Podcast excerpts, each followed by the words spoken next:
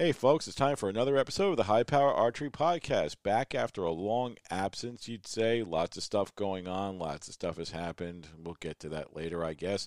But more importantly, as our first episode back since our little unexpected hiatus, I decided it shouldn't be just me on here uh, going through everything. I wanted to have some folks that I know who are, are big help you know, they helped me get started when I first put the podcast together. Um, so I've got the off center archers. And for those of you who have listened to their podcast, they always keep it interesting. And, um, you know, it's not your boring, boring sort of thing. And like I said, they do keep it interesting. So, uh, you guys want to want to go ahead and say hello?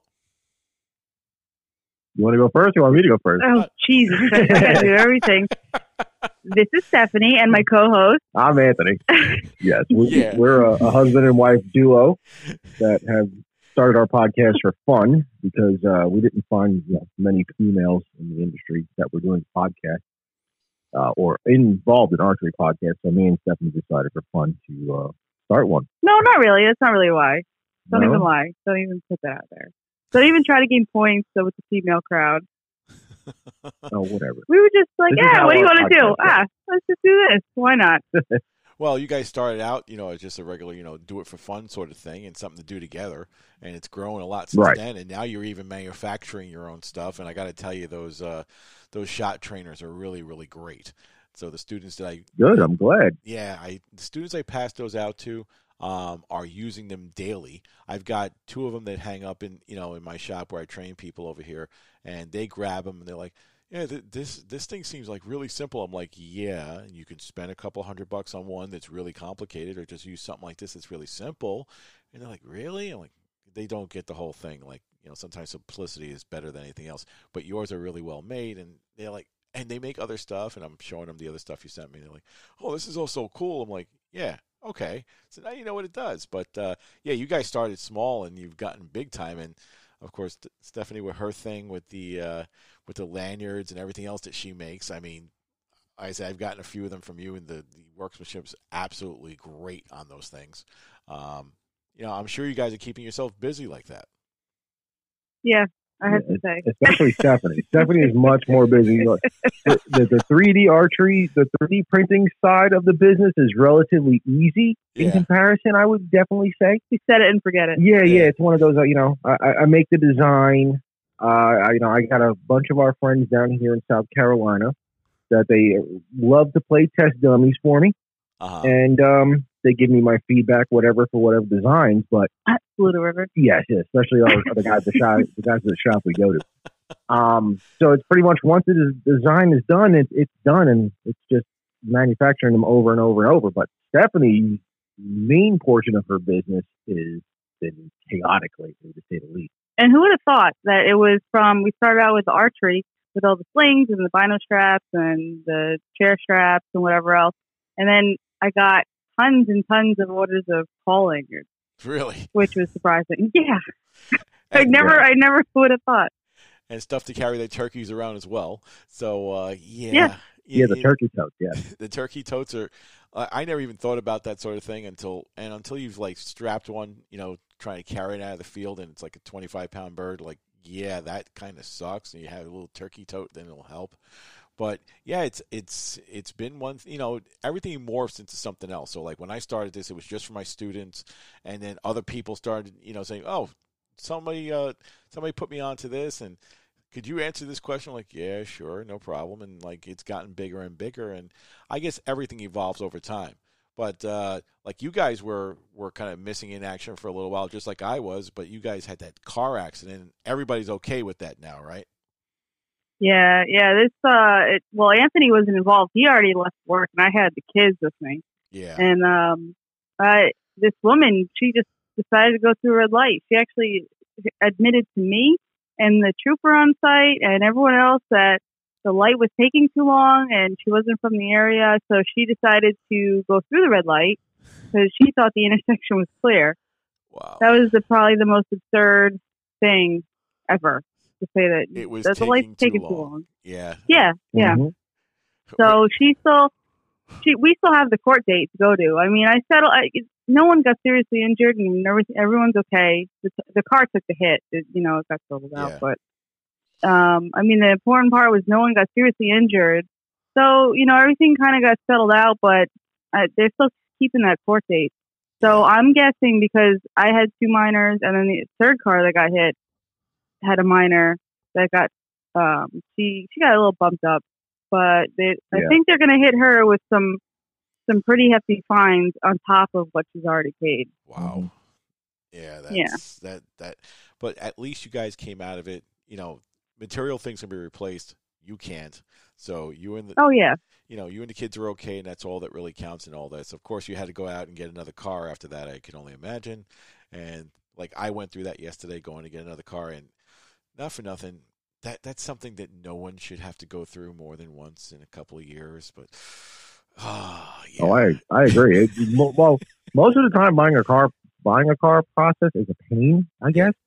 But I mean, Stephanie went through Carvana with the car we have now, and that yeah. And like this the is not painless fifteen minute car buying process. And we're not sponsored by no no ad, no ad. But man, So I gotta say they are going to destroy dealerships. That was probably the best mhm. car buying Really? experience I've ever had. Yeah. oh, absolutely. Oh yeah. And it's so funny, like even now, because like there's a lot of rumors going around in the archery industry about how companies are reforming their sales initiatives and stuff like that. Yeah. And I swear to God, some of the companies are stealing ideas from Carvana for sure because there's a lot of sales reps that don't exist anymore and everything is going digital You yeah. can buy your bow and all your accessories on the toilet. On the toilet. Yeah. Jesus Christ. I just realized you said it. and I repeated it.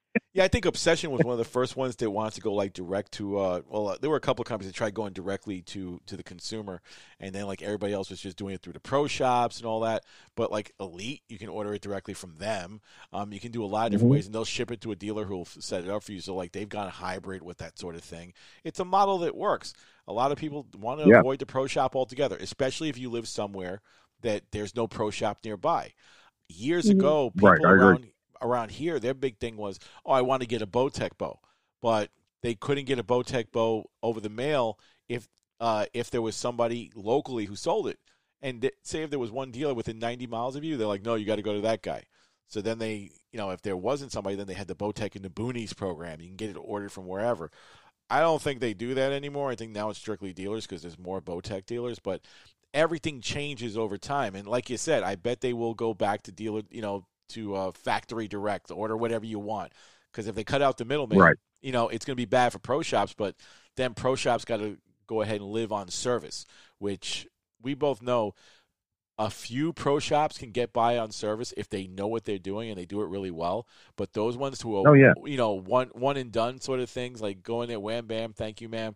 I don't care if I ever see you again. Those are the ones who are going to disappear, and they really should, not for nothing, because there's a lot of them like that. But when, Well, yeah, that's that's with everything. you know, you get a really good shop who knows what they're doing, then people keep coming back to them. I mean, most of the stuff that I see doing my business, they're all people who bought their bows somewhere else. They come to me and I fix them because they never want to talk to the guys who sold them the bows again because they're like, it was that bad an experience. But I'm like, okay, then you're going to see that sort of thing happening. You know what it is?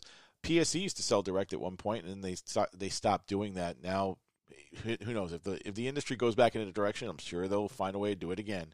But uh, So I'm sure why, especially now with the you know the whole pandemic situation, yeah, everything has gone digital because depending on what state you're in, like now, I mean, like I said, we're in South Carolina, so there's like no mask mandates here. No one gives a damn about any of it. um, you know, and and it's like down here, nobody's afraid of nothing. The South is a completely different. And I grew up in the Bronx, in New York. yeah, So when I see the shops up there, like when I was younger, going to like Frank's Sporting Goods to go buy my Browning before Browning got absorbed by PSE and whatnot, yeah. it was a completely even different atmosphere back then. The stores were so crowded. There was no, I mean, Yeah. the, the situation down here is so so much different than it is up there. Yeah, but the problem now that you're going to run into is that if it gets shipped directly to whoever is purchasing its home, then a lot of people do not know the initial setup of the bow, what they're supposed to be looking for, what Oh they're, yeah, how they're supposed to be setting it up. And honestly, it's probably in the, the best interest to send it to a shop instead of the person's home because Yeah. of the fact that if they don't know what they're doing and they mess something up, then they're looking at, let's say they buy it from uh, PSE. Yeah. Then they're gonna look at them like, well, um, what was wrong with the bow, and how come this happened, or how come? But it could be their, you know, not knowing what they're doing that could actually damage something. Yeah, I, No, I it's think PSE, buying, right? Yeah, Miss T Mathews over here whatever. Then throwing shade. yeah, I think that Can buying shoot? it, buying it online and having it shipped to a shop who knows what they're doing and has a good reputation for it probably works. Right. You know, but there are going to be people Right. who want to do I- their own thing because not for nothing. Try to buy a, bro, a bow press right now. You can't find them because everyone's do, buying them. up. No, no, Yeah. not at all. let's 3D print some. It's a joke. It's a joke. Oh my gosh, a it's joke. a joke. I'm going to say 3D print a bow press. You can print. You can 3D print a gun, a, an actual That's working gun. technically illegal. Yes, you can do it. No, it's not technically illegal. No, it's guns are not legal. no, That's- no. It is fully legal if you are do not have the intent to privately sell it. But if you have the intent to use it in your own personal use, you can legally 3D print. A, look it up. You can 3D print a gun. Okay, that's fine. I have no As long as it's not for resale, then it's fully legal. We do not have any no laws one against it. Want that. I'm just saying. You know, I don't get into the whole 3D printing of firearms only because I don't want to go to jail. This is New York City. Yeah, and if you yeah, have I agree. a pocket knife, you're going to go to jail anyway. so Mhm. I don't bother with any of that sort of stuff. But uh, Even though you can kill someone with a uh, anything from the kitchen. Yeah, yeah, yeah. you know, the, the only thing good that I've ever found on Archery Talk, which is like the trash city of the world, um, is that you would find plans for like do-it-yourself bow presses and stuff like that. But you'd also see some of the dumbest things in the world, like people trying to press a bow with a block of wood that they put together or something like that. Yeah, that that I've seen. I, I've I've literally seen people use like ratchet straps that you buy at Walmart Yeah. and think it's a great idea to hook it to the cam. Is Yeah. that the redneck bow press? You know, the only Uh, thing the only thing I think that's out there that you can build yourself is a draw board. That's the only thing that's safe because it's like two you know two two by two sixes and huge bolts and you know a, a, a gear driven ratchet and stuff. Fine, Yeah, that's safe. You know, it's got the big crank handle, but a press, no. yeah. It's Bobby. no. I got it. I watch some cringy YouTube videos where I'm like, oh God, please stop using the press. You don't know what you're doing in the first place. Stop. Yeah, I you know, bow presses I saw plans on, for them on there. Most of them involve trailer jacks or some other stuff, and then they got the old Mhm. ones that involve chains and like just a regular pneumatic jack. Like, and if you did that and you press the bow according, you know, grabbing it from from the riser, you'll bend the riser or you'll snap it or whatever it is. So, it some of them like the trailer jack ones, if you know how to weld, they work. But I would still Yeah. rather get something that's really made for it. I've even seen people cut, copying Dudley's press, the the Express Pro. I'm like, really? You guys are copying that too? And they make it with such light and shoddy stuff that it just like bends and breaks and does all kinds of crazy stuff. So you're right. You're better off buying it from a manufacturer if you can find one. And you know, even the Chinese are getting into making a, co- a Chinese copy of these things now. So I'm like, uh, it, Well, I mean, come on. The Chinese are copying everything. Yeah. they do copy everything. Yes, uh, they've You know, copied the- Hoyt what's bows. The new bow company, the, the Alita or something like that. Yeah, San It's, Lita. bas- it's basically a copy of Hoyt and PSE slapped together. Yeah. I just know win-win. You know, Yeah. that's a recurve company. No, Win, Win and Win Win-win. makes compounds too. Uh, they've Oh, been they making, yeah, Ah, they've been, ma- they've been making compounds for years. They they don't copy anybody's designs or anything like that, but yeah, they've been making compounds for years. They're just not very well known. They're they're known for their recurves. I know a few people have Win and Win bows, and they're actually pretty well made. Would I shoot one? No. Yeah, I've, But, I've seen the recurves. Those those limbs are very very snappy. They're fast with Yeah. the recurves. Yeah, you know, but uh, like everything else, the Chinese will find a way to copy stuff. And th- this is why I tell people: I said, if you know, if someone's going to copy something, they're going to put it out there. They're going to be people who buy it, regardless of whatever they say about, you know, I want to buy American, this and that. Yeah, when you don't have any other choice, these people buy stuff. You know, I've seen. Oh yeah, I had a guy come into me uh, over the summer that I happened to run into at the outdoor range, and he said, um, "So I, I bought a bow at Home Depot." I'm like, "You bought a bow at Home Depot?" He's like, "I ordered it from their site." I'm like, "Are you serious?" And I go on my phone, and they have bows, arrows, targets, releases. I don't know how that ever worked out. It's like somebody was selling through the Home Depot site or whatever, but it came shipped from Home Depot, and it was some Chinese Oh, wow. version of a bow and he got a release from there. He got the arrows from there, target from there, and the bow was like 120 bucks or something like that. And it was a target bow. I'm like, really? And he's like, yeah, but I don't know what to do with it. So he said that he took it to a pro shop and they told him that they wouldn't even work on it. Go buy something else. That he has to buy buy it from them. And I, I looked at it and I'm like, listen, it's a Chinese bow. Accept it for what it is. But that doesn't mean that we can't help you set it up. So I helped him set it Oh, up. yeah. And you know, the the strings are you know the strings are whatever they are. They're they're not great quality strings. I actually copied the strings for him, made up another set of strings, and it was all good. And he was happy with it. And the bow's running fine. It does everything that it wants to do. So it just because somebody that that's why I keep on tell people telling people like I the one thing I know I really really don't want to see is brand shaming because they're like oh you got this so you suck you should really have this or the Hoyt fanboys tend to do that a lot sometimes but it happens with everybody. You mean the purist? Oh yeah, they're purists if that's what you want The to call purists. them. Yeah, they yes, yes. they You tend to watch do a lot. Team. Red flood in like a river and think they're going to smack everybody. And down here in South Carolina, where the the yellow wave is ridiculous. can, wait, can we just start calling I'm, them I'm the? the uh, lone PSE guy in the flood of Wait. yellow here. Can we can we actually just start calling them the Swiss Guard? Okay. Oh, that's messed up. wow. Call them the redcoats for the British. Wow. Yeah, Now, yeah. They'll go well. like up here, it, it's mostly Hoyt stuff and Mathews that you see up here. PSE is not that big. Out west, everything is PSE. Um, Oh, yeah. Hoyt Hoyt is red. The Swiss Guard has red. I know. Yeah. So do the redcoats from Britain, Stephanie. Yes. yeah, you, you know, you, you see, like when when I go to a local shoot up here, it's about sixty to seventy percent Hoyt, the, or it, depending on where it is, or you'll see fifty percent Hoyt, forty percent uh, Mathews, and a small percentage of like everything else. Um, you don't see Now so down here, you see Hoyt recurves. really. That's yeah, oh, yeah. Down here, it's all math for the most part. It's I want to say seventy five percent Mathews recurves, and not recurves, Mathews compounds. Yeah, Um, a mix of PSE and Prime, but Hoyt. It, I, I almost feel bad for them sometimes when they show up to a 3D event down here in the woods because they get surrounded. wow. They will purposely put the single Hoyt guy with an entire group of Mathews. Just Oh, see that that's one guy with the gear head. Oh yeah, yeah, With the gear head, you're like, "Hey guys, what's up? yeah, yeah. I'm that one. That's the dude I'd want to shoot with. I'm like, oh, he's got a gearhead. He's got that Terminator bow. Let's go shoot. No, bro. no, no. Him and the elite guy and the prime guy all kind of grouped together as all the one Yeah, yeah. No, I mean you- you, you see all different brands um, around, and the fact of the matter is, if the bow is tuned right, it'll shoot just like anything else. People have their preferences. Some people like a bow that does this. Some people like a bow that does that. Oh yeah.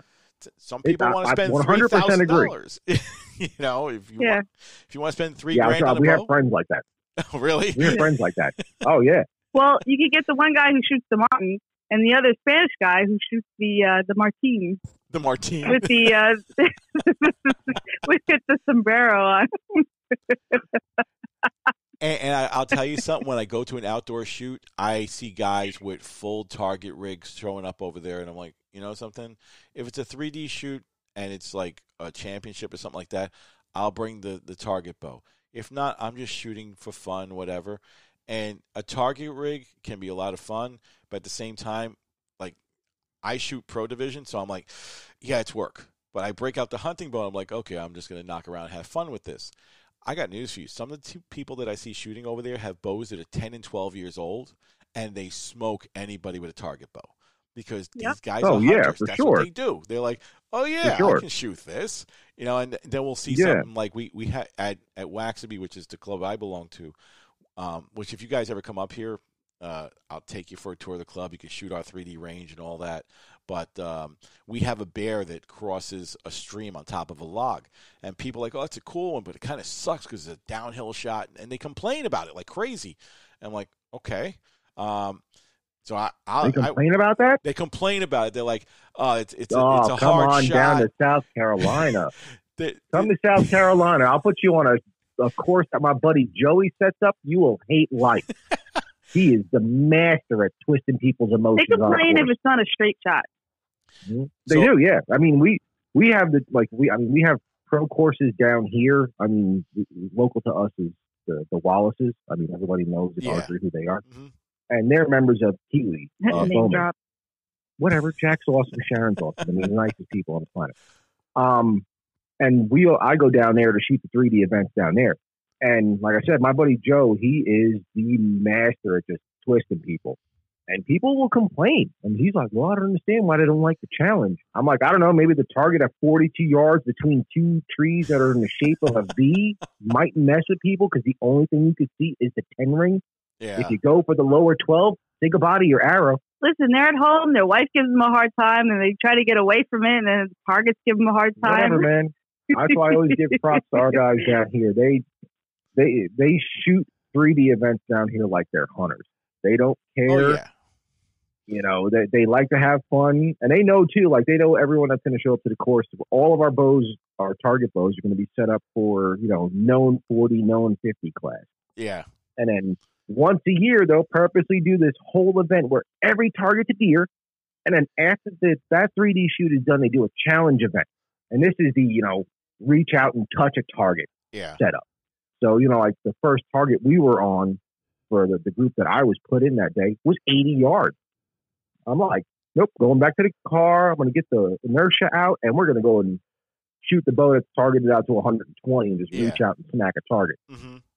Yeah, So- exactly. Well, you know, with, with that particular target, the one thing I've learned since since doing this so long is that if you're going to do something, no matter what it is you do, it doesn't make a difference, archery or anything else in life. If you're going to worry about it and hoof and holler about it, then you're not going to be very good at it. And the best people I've ever seen shoot at these targets when they come in there, they're not using the three thousand dollar rigs or anything like that. They walk up to the target, they're like, "Hmm, that's different." Okay, and they just whack it, and they'll they'll Oh, yeah. they'll center punch that thing and it'll be over. Meantime, the guy with the target bow is complaining about it and he's looking at it, he's like, oh, this is a hard shot. And he winds up shooting like a four or a five, just putting it on the foam. I'm like, really? So that that's when you Mhm. can see like if if you are relaxed and you know what you're doing, it just happens. And at the same time, some of these guys take themselves way too seriously.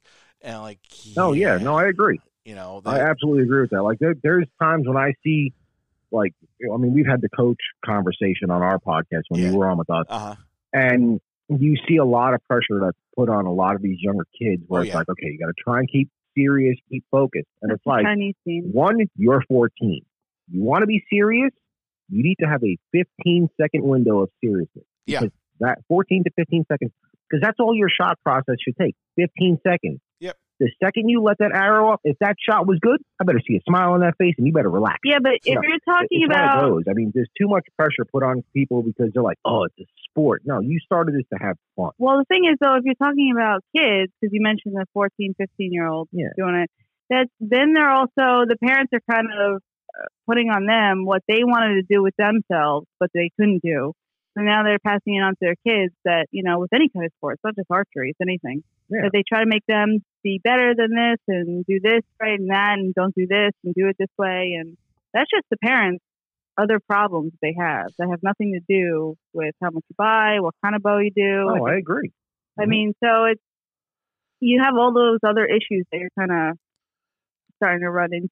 That mm-hmm. people get older and then they they have other underlying problems that they're that have nothing to do with with the bow they bought or the shot. It's just Well, mostly what I see up I here know. is is people who are living vicariously through their kids.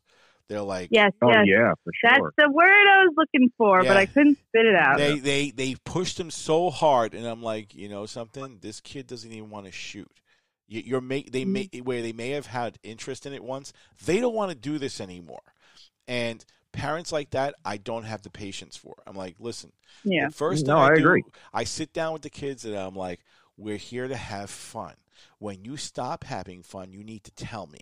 Because if you're not having fun, there is no point to this anymore. Like, well, my mom wants me to compete, and I'm like, oh, and then I pull this this one little girl. I pulled her aside. She was 12. She's like, well, my mom wants me to compete, and I have to do well. And um, what's the way to put this in an easy way? So she comes from a background where doing well in school and doing well in every single thing in life, including competitions, is like mandatory. It's not an option. So I, I told her, I said, I pulled her aside and I said, listen, you're going to have fun doing this. The day it doesn't want to be fun anymore, it kind of turns into a job. And you know what happens with a job? You're grown up. So if you're not going to be grown up, you're 12 years old. We're going to have fun doing this. And she looks at me, she's like, okay, you know, I'll try. And I'm like, no, you're going to you're gonna have fun, trust me. And I started alternating her target. She's like, "What? I get to shoot at a foam target instead of paper?" I'm like, "Yeah." You know, and I put out a oh, zombie yeah. out there. I put an ogre out there. You know, it, you know, just switch up stuff for her. And she really took to it, and she was happy with it. Um, her mom's like, "Well, she has to be in nationals by the end of the year. If you if we don't see any progress, then we're going to get somebody else." I said, "Okay." Wow. That's See, just, that's horrible. That's too much pressure for a kid, man. you know, this is a, a family friendly friendly uh, podcast. Yeah. So I'm just going to say she threw. She needs some Guidance, therapy. some words thrown at her. a, a serious kick in the ass. Socially, yeah, yeah, pretty much. I mean, you got to you want to get people and kids, especially into archer or whoever. And I Yeah. mean, we try to even on our show. I mean, we're definitely a show that's not safe for work in any sort of Yeah. circumstance because Uh-huh. we're trying to keep this extremely PG for everybody. Yeah. Um, you know, you want to get to everyone into it, but you want them to start off knowing it's fun. Yeah, Yeah. sure, you gradually might get into some sort of competition phase, but you shouldn't jump into stuff like with gung, goals. of- gung ho. Yeah. That you know, I, I have to do this because I've seen that before too. Because like when we were in New York before we moved to South Carolina, and I took my transfer here, there was a kid that was doing 3D competitions. He was going to 3D competitions with a PSE Stinger X. Yeah, In my opinion, probably one of the best starting bows on the planet because it's exactly. so super adjustable. This kid was going to these competitions straight beast mode, just wrecking everyone, just annihilating everyone in the whole known division. I think he was in known thirty because of his age uh, age group. And along come his parents, like I think the third tournament in, fourth tournament in, they make they buy this kid a Perform X, you know, 3D, 37 inch model. He went from a three pound bow to a five pound bow and 30 inch stabilizers instead of running hunter class. And they're like, well, I don't understand why he can't hold the bow. I'm like, do you know his stinger was like, I don't know, four and a half pounds with everything on it? Yeah, That bow with nothing on it is heavier than his entire setup was before. yeah, like, you, you know, you're going to blow your kid's shoulder out. Let him have fun. Let him get stronger. You know, we'll, we'll, we can add some more weights. We can give him a sidebar because he was only running a 12 inch front bar to be legal for his division, Yeah. uh, for his age bracket. And it's, Otherwise, it- he's freestyle too limited. And he's screwed. Yeah, you know, yeah, you see parents, a lot of them, no knocking, because I know there are some parents that are awesome out there. I mean, some of these parents just, it's zero to full throttle if they see the kid make a bullseye. yeah. Let the kid have some fun. No, and, and and like I said, I've seen stuff where I had someone actually tell me my kid has to be on on a podium by the end of the year in nationals, or this is not going to work for us. I said, then I'll tell you right now, it's not going to work for us because I have had kids that make it to nationals and do very well, and that's not something that I will force any kid into. They progress at their own rate. I will help them go along, but I'm not going to force somebody into the into this thing, making them think that if you don't have a gold medal at the end of this, then you're worthless. Because that's the way they talk to some of these kids. And when I see something like that, I mean, I tried to shield the kids as much as I can from it, but you see so much of it. It's like ridiculous. I'm not seeing a lot of it since this whole COVID thing happened because like there's no competitions. But as soon as things go back to normal, as we call it, those people crawl out of the woodwork again, and they'll start doing that. And then there's they have coaches that I can think of two or three of them around here that they'll bring them to because they have a reputation for that. And the guy will be like, I'll work them to the bone until we get them to where you want. I'm like, I can't see anyone telling that to a kid. I'm like, no, no, no, no, no. You're not going to play that game around me. But yeah, I know a few people who do that sort of thing, and it really, really just pisses me off when I see something like that. But they, they these sort of people do exist, and you know, kids. Like I said, I have a simple rule: you're having fun. So if they if they're having a hard time, you know, working with something, I'll change it up, fix it up for them, whatever. We'll do this, make it a little bit interesting while they're learning something. Because you you guys remember the the original Karate Kid movie, not the other ones that came after that because it was so bad. Yeah, But uh, so he he taught him without knowing that he that without the kid knowing he was being taught. He's like, stand the floor, stand the floor. It's like, okay, so this is what you do. Show me how to do this. That's really blocking somebody, or this is hitting somebody. And he's like, really? And if you teach kids the same way, you kind of get through to them. But some guys are just like, okay, I'm USA Archery certified, and I know they're the NTS system.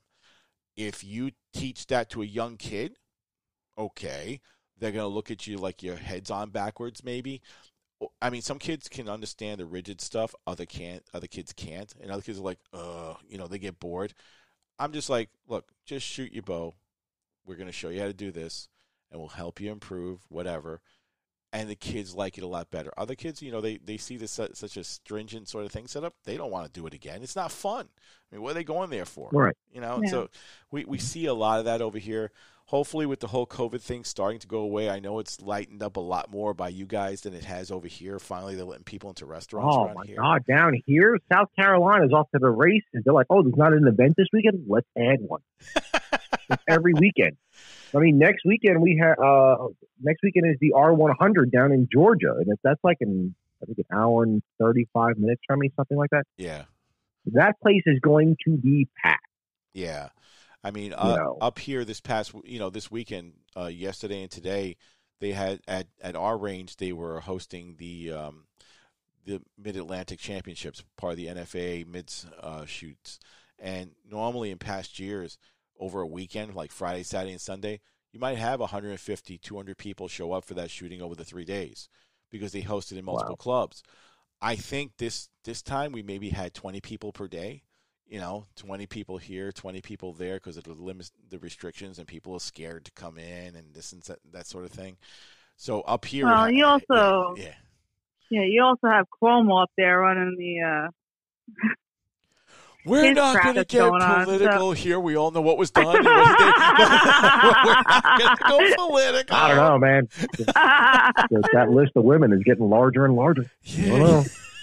I it's this not political. He's just the Grim Reaper walking around New York City right now. Yeah. Yeah, I know. Sending people to nursing homes and stuff like that. And, yeah, No, my my whole point my whole point of bringing him up is is not political, but you you see like South Carolina, a lot of the shoots are have a lot more a better turnout.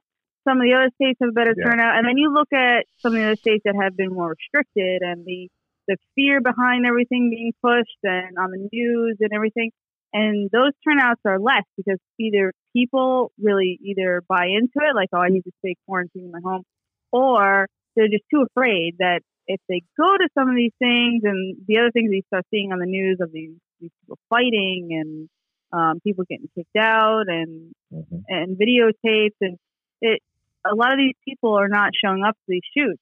yeah, So when you have stuff like that, it's not so much it, it just political. It- It's starting to affect other things. So you get in the division between certain states. yeah, So certain states like us, you got Texas, you got the lower South, Florida. Florida's like a free for all. Yeah, yeah, yeah. They've been like a free for all. Florida So- heard the vitamin D from the sun Yeah. gets rid of COVID. The beaches were packed. So then, so you got all the events still running and all the archery events and everything else still going on. And then you got all the people that are stuck up north that are are showing up, and there's, like you said, there's like hardly any anyone showing up.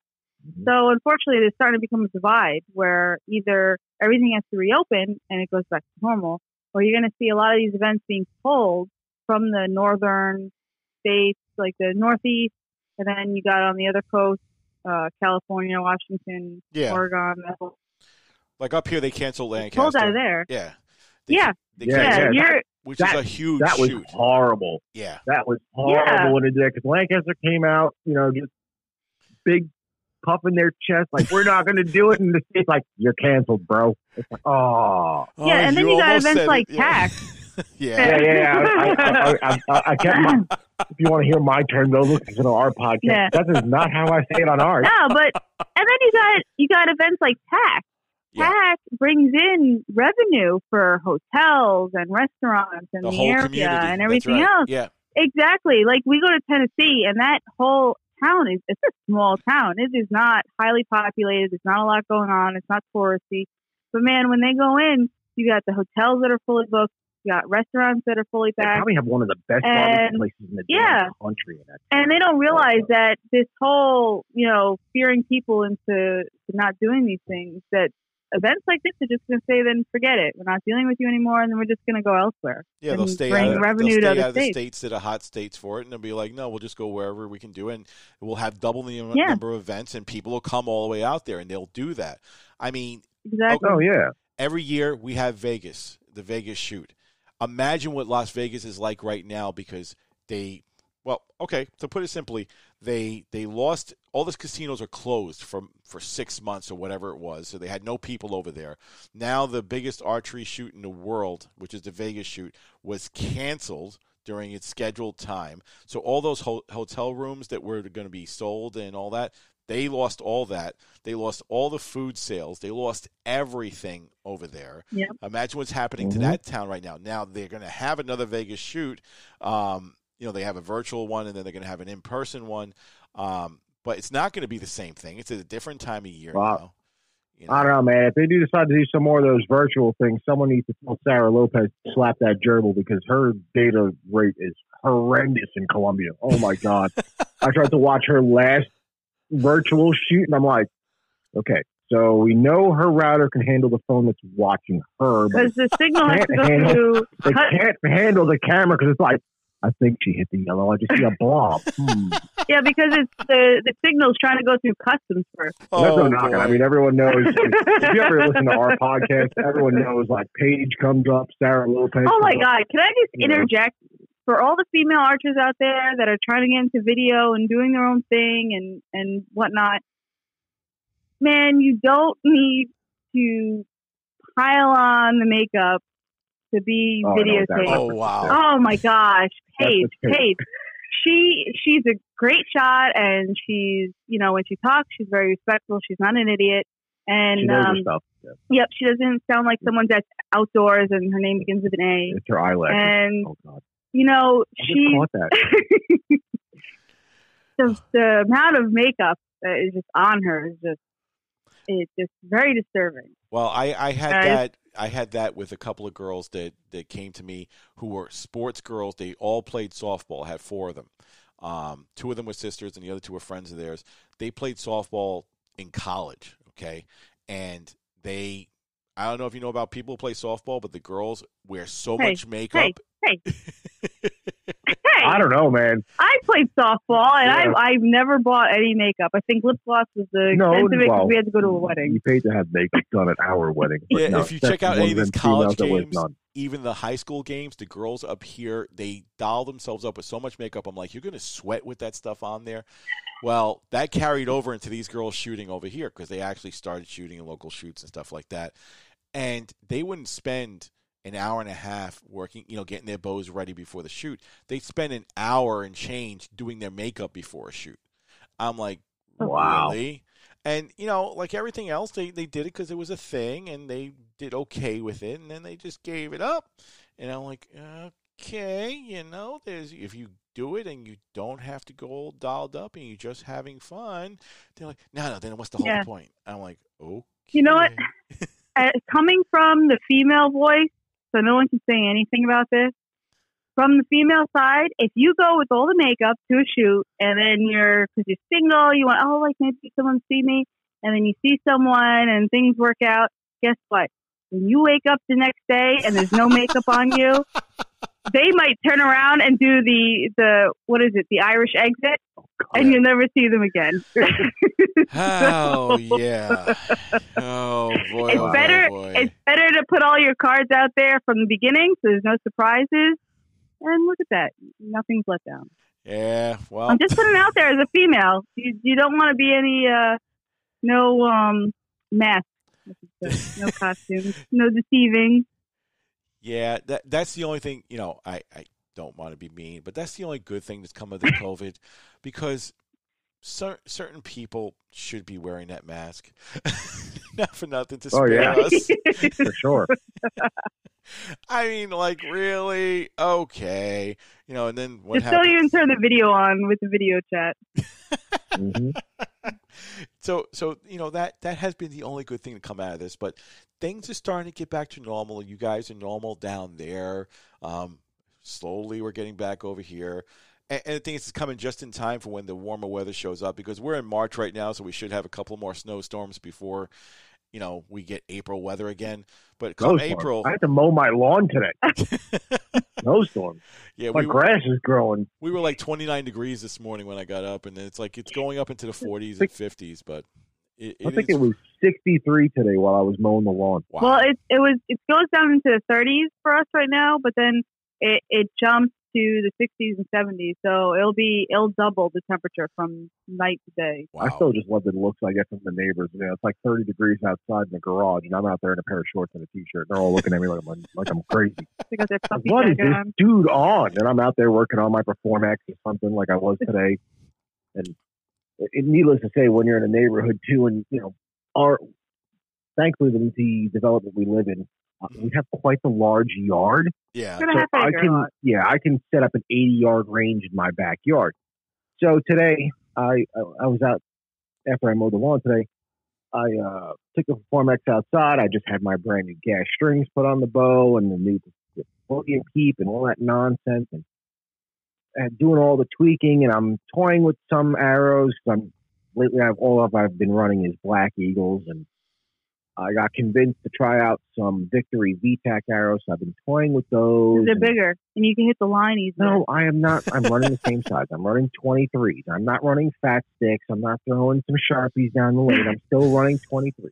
I was running PS 23s before, which I destroyed every single one of them. Uh huh. Um, but now I have, I have both. I have Challengers left over, and then now I have these VTAC. So, you know, I'm doing all my tweaking, my arrow rest adjustments, and my neighbors will literally stop behind me like, you can hit that block from here? And I'm like, it's, only 40 yards. And they're all like, 40 yards is not a lot to you?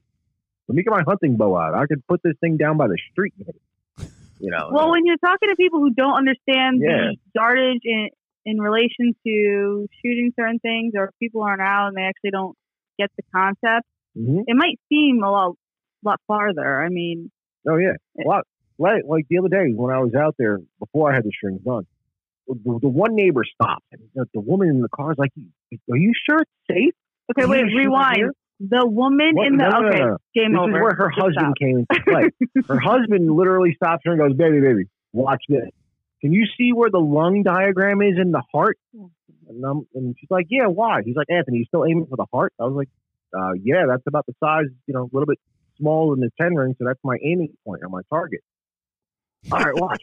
He's like, "But how far away are you?" I'm like, "Hold on, I pull out my rangefinder. I'm 43 yards, so I'm max of known 40 length." Okay. So wait, you can hit that little thing that says. I said, give me one second. And I drew back and I fired the shot off and I hit the heart at 43 yards. And she's like, oh, we're good now. I ain't worried about you missing the target. Bye bye.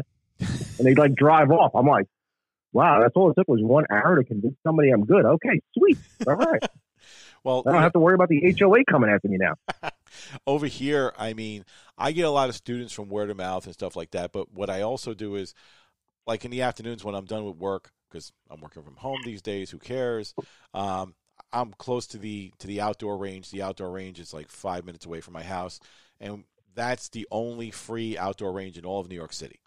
Um, you don't need Oh, a wow. permit. You don't need anything. We've got about two fo- football fields across and 109 yards down. So it's a, go. it's a big, big field.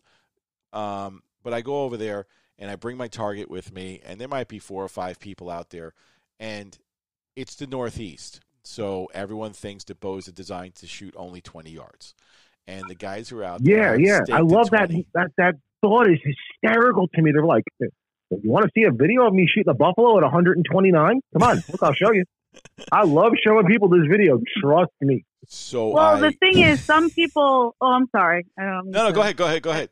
Some people It's my what? woman tendency kicking in to to talk over everyone. it's just that female side. Oh, of we're getting canceled. Yes. Oh, gee. No, it, it, it's funny because some people also have brought up the the issue of they think it's unethical to shoot anything over a certain yardage. So Oh, yeah. that like the twenty to thirty range is what you're supposed to be in. Like you put them out in the woods and they can spot and stalk anything. Yeah. So, but yeah, some people think that anything over like 30 or maybe pushing 40 is just unethical to shoot at. So you should never go beyond that certain yardage. And there's no reason to practice at it, and there's no reason to do it, and yada yada yada. Well, Mhm. up up here, frankly, if you shoot a deer at anything more than 20 yards, you're yelled at, screamed at, told that you're a Satan, Mhm. um, and that you should not be doing that sort of thing. Um, We were I, up in New York. I shot one in Orange County at 72, and I got screamed at.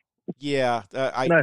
I, I had one picture posted on Facebook. It's the only one I've ever posted. Um, actually, I didn't post it. Someone posted it for me. Uh, one of my friends, he's like, "Oh, here's my buddy Angel. He shot this deer at 93 yards." Okay, picture of me with the buck at 93 yards. The the storm that that unleashed from these guys was Oh yeah, Yeah. unreal. yeah. it, it, it's so amazing. It, it- you know, and, and that's I think that's one of the biggest problems right now that's going on in archery. and most of Hey. them are females too that come after you. No, no, not for me. For me, it's been male vegan. Oh, but yeah. we're, we're going to leave that portion to the side, Okay, so females, right? if you want to call them that. Oh wow. female dog. There we go.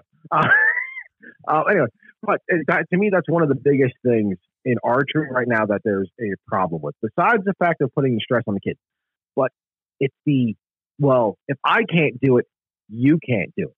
Yeah. Listen, you know, it's like I know for a fact if a deer is under 75 yards, if it's a 150 pound deer roughly, I have no problem hitting it. I Yeah. can drill that deer, double lung it, no problem. You know, and people are like, well, I can only shoot at 40. Listen, I'm a decent shot. I know I'm a decent shot. I don't even say I'm a good shot. I know I'm a decent shot. I know it. You think I would ever have the sack to tell somebody like Levi, hey, don't you dare shoot that deer at 100. He is the Exactly. goat. hmm He is the man. I'd be like, let me see you shoot it at 100 instead. I'd be sitting there like a cheerleader, like, yeah, please do it. Please do it. Yeah. Yeah. But you know, it, it, it's so horrible. People can't, like, if someone, if- if you see someone that has the confidence to do it like you, I know for a fact you can do it at 90 plus. I know for a fact I can do it at 75 plus. Yeah. I cannot do it at 100. You, 102. no, no, you probably within 60, you'd be golden because you are a better shot Oh, than you give I totally credit for. missed that. What was it, 102? What? That one shot that I the what was it a moose? The moose, yeah, the was moose was 102? 99.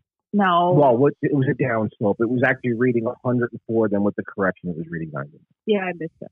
Yeah, no. Um, but it, it, it, it's one of those, you know, it, it, it's so horrible to see that you know uh, people have the confidence to do it, and I mean this is going on in cult, standard cultural anyway, where it's like, well, if I can't, you can't. Stop that. You Well, know, yeah. uh, you got to look at the people that are better and see if you could emulate them. Like me, I could tell you right now, me, my buddy Dougie, Donnie, all of my entire crew, Arthur, Donnie, They- you have a crew? When did this happen? our, our all of our friends, our crew, whatever you want to call them. I don't care which way you want to word it. Every one of us has listened to the the notes and ideas and stuff you've said in your podcast yourself. And everyone has, has been like, "Yo, if you if you guys are ever on Angel's podcast, make sure you tell him thank you from all of us because his little hints and tips and stuff have all made us a better shot." And don't be that guy. And, oh my God, and the "Don't Be That Guy" ep- segment is is epic. Uh, I almost cursed there too. oh, we're gonna have a "Don't be that guy" part on this one. Don't worry. But, but- Oh man, fighting. um, but it's, that's what I mean. It's like, you know, we we look at our our crew of people. We look at stuff like you say uh, from the coaching aspect, from the, the technical knowledge aspect, and we're like, all right, cool. Can we make this work for us? Mhm. And like we've had feedback like that because of me, because I've been a mechanic. I mean, I'm 43 years old. I've been um, working on cars since I'm 12. Aren't you 44? No, I'm 43. I'm not that damn old. I'm pushing it, Sorry. woman. All right. you know, but I know for a fact like, I've broken my left hand a couple times. I've broken my right hand twice. You know, I've dislocated joints. So I know for a fact I have nerve damage in my left hand. Especially on the uh, the palm region for your thumb, basically where you stick your grip for your riser. Yeah. I can't put it the way you see everyone like, you know, how Dudley shows it to let it float on the fat, meaty part of your palm. I have no choice but to put the the, the base of the grip on the, the, the palm lines of my Mhm. hand in the middle of my palm. If I don't, I'm in a lot of pain. Well, that's like Wallace with his shoulder. He has to set a certain way because Yes, of the car exactly. Uh, you know, and that, that's actually a perfect example. Jack sets himself in a certain way, and Mhm. because he was in a death-defying accident is the best way to put it. I don't know how he survived that accident because I've seen the photos of it. Jesus Christ! And I've heard him explain to people like I do it because of that accident and because it's the only way I can do it now. And I, I tell Mm-hmm. Oh, you have- yeah, I've heard him explain it. He is fantastic. and I tell people that you know, and and this is where I get the screamers coming at me. Um, they they're like, oh well you're not doing a textbook even dudley shows you how to do a textbook i said and if you went up to him and asked him if that is going to be the only way to teach somebody what do you think he's going to say like he's going to say that you have to do it this way you don't do it at all i'm like no and this is the problem I yeah, well, I, I agree with you 100. percent because 100%. it's I going to work Totally agree. It's going to work for a great majority of people. That's true. But there are going to be people that it doesn't work for. And you have to Right. do things that make it work for them. In your case, you have a hand problem, so you move it over. You make an adjustment. Big deal. So what? It works for you. That may not work for someone else, but because of what you have going on with your hand, you've had to make it work for you, and you make it work fine. Mm-hmm. If you try to copy some of the best target shooters out there and do what they do, okay, you you guys, if you if you watch YouTube, if you go to shoots, he doesn't do 3D shoots. He does mostly target shoots. But most people have heard of Reo Wilde, and Reo Wilde is a world Oh, yeah. world class shooter. But when he shoots, the dude leans back so far that like that's not orthodox, whatever it is. But the guy wins world championships and gold medals all the time. Why? Because this is what works for him. Okay. hmm oh see- yeah, that's like why you try to watch like Mike Schloesser and Stephan Hansen. They got that crazy Schlesinger. like whatever his name is. Schlesinger. Whatever, whatever. Right? They got that crazy like European pimpling with like 37 ounces on the front bar, and you're like, He's you can got hit a skulls target. on his stabilizer. No, that's that's that's That- no, that was that's the from Italy. Oh yeah, that's right. That's Yeah, right. He's got Sergio. scullies on his Yeah, stabilizer. Like me, punching the trigger works. I don't give a yeah, shit you what shoot you like the say. guy from PSE. That uh, the, the. My ninja chop on my release works. Yes, you do. Yep. Stephanie's thumb looks like a hurricane punch when she Oh, puts the wow. Trigger. Like, So- literally, her thumb is like next to her index finger, and it's like, "Bah-bah-bah," you, you just watch it do like this uppercut, like a Mike Tyson uppercut to the thumb button.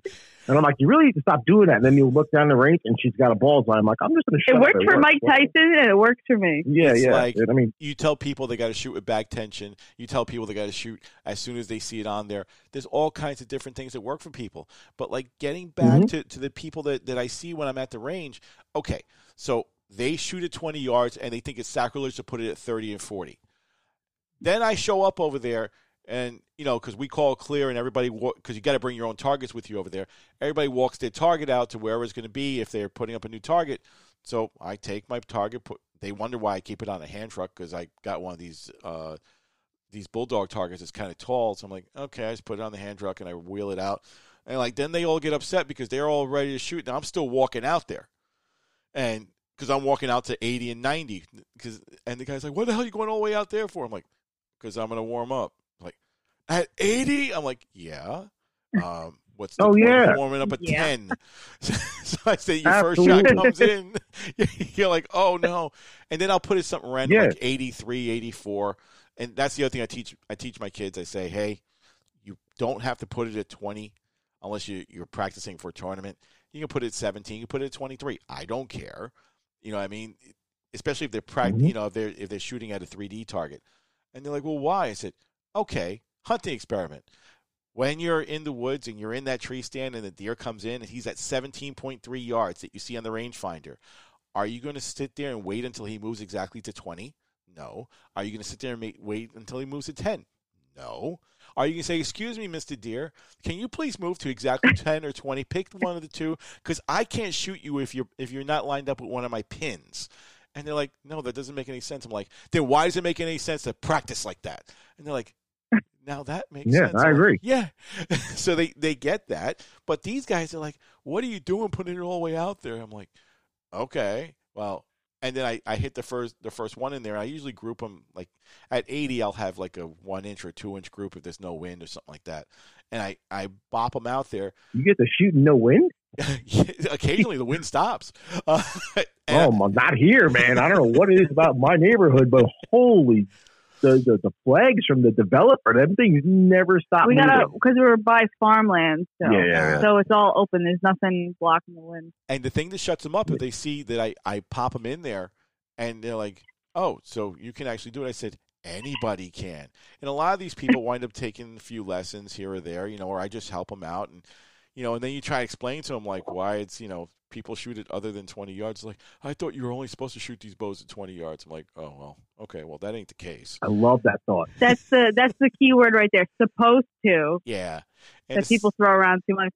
it's the same thing. Like, I teach the, the hunter safety for New York, which right now has gone all virtual, doing it online and all that. I'm like, okay, that's going to generate some real crazy stuff.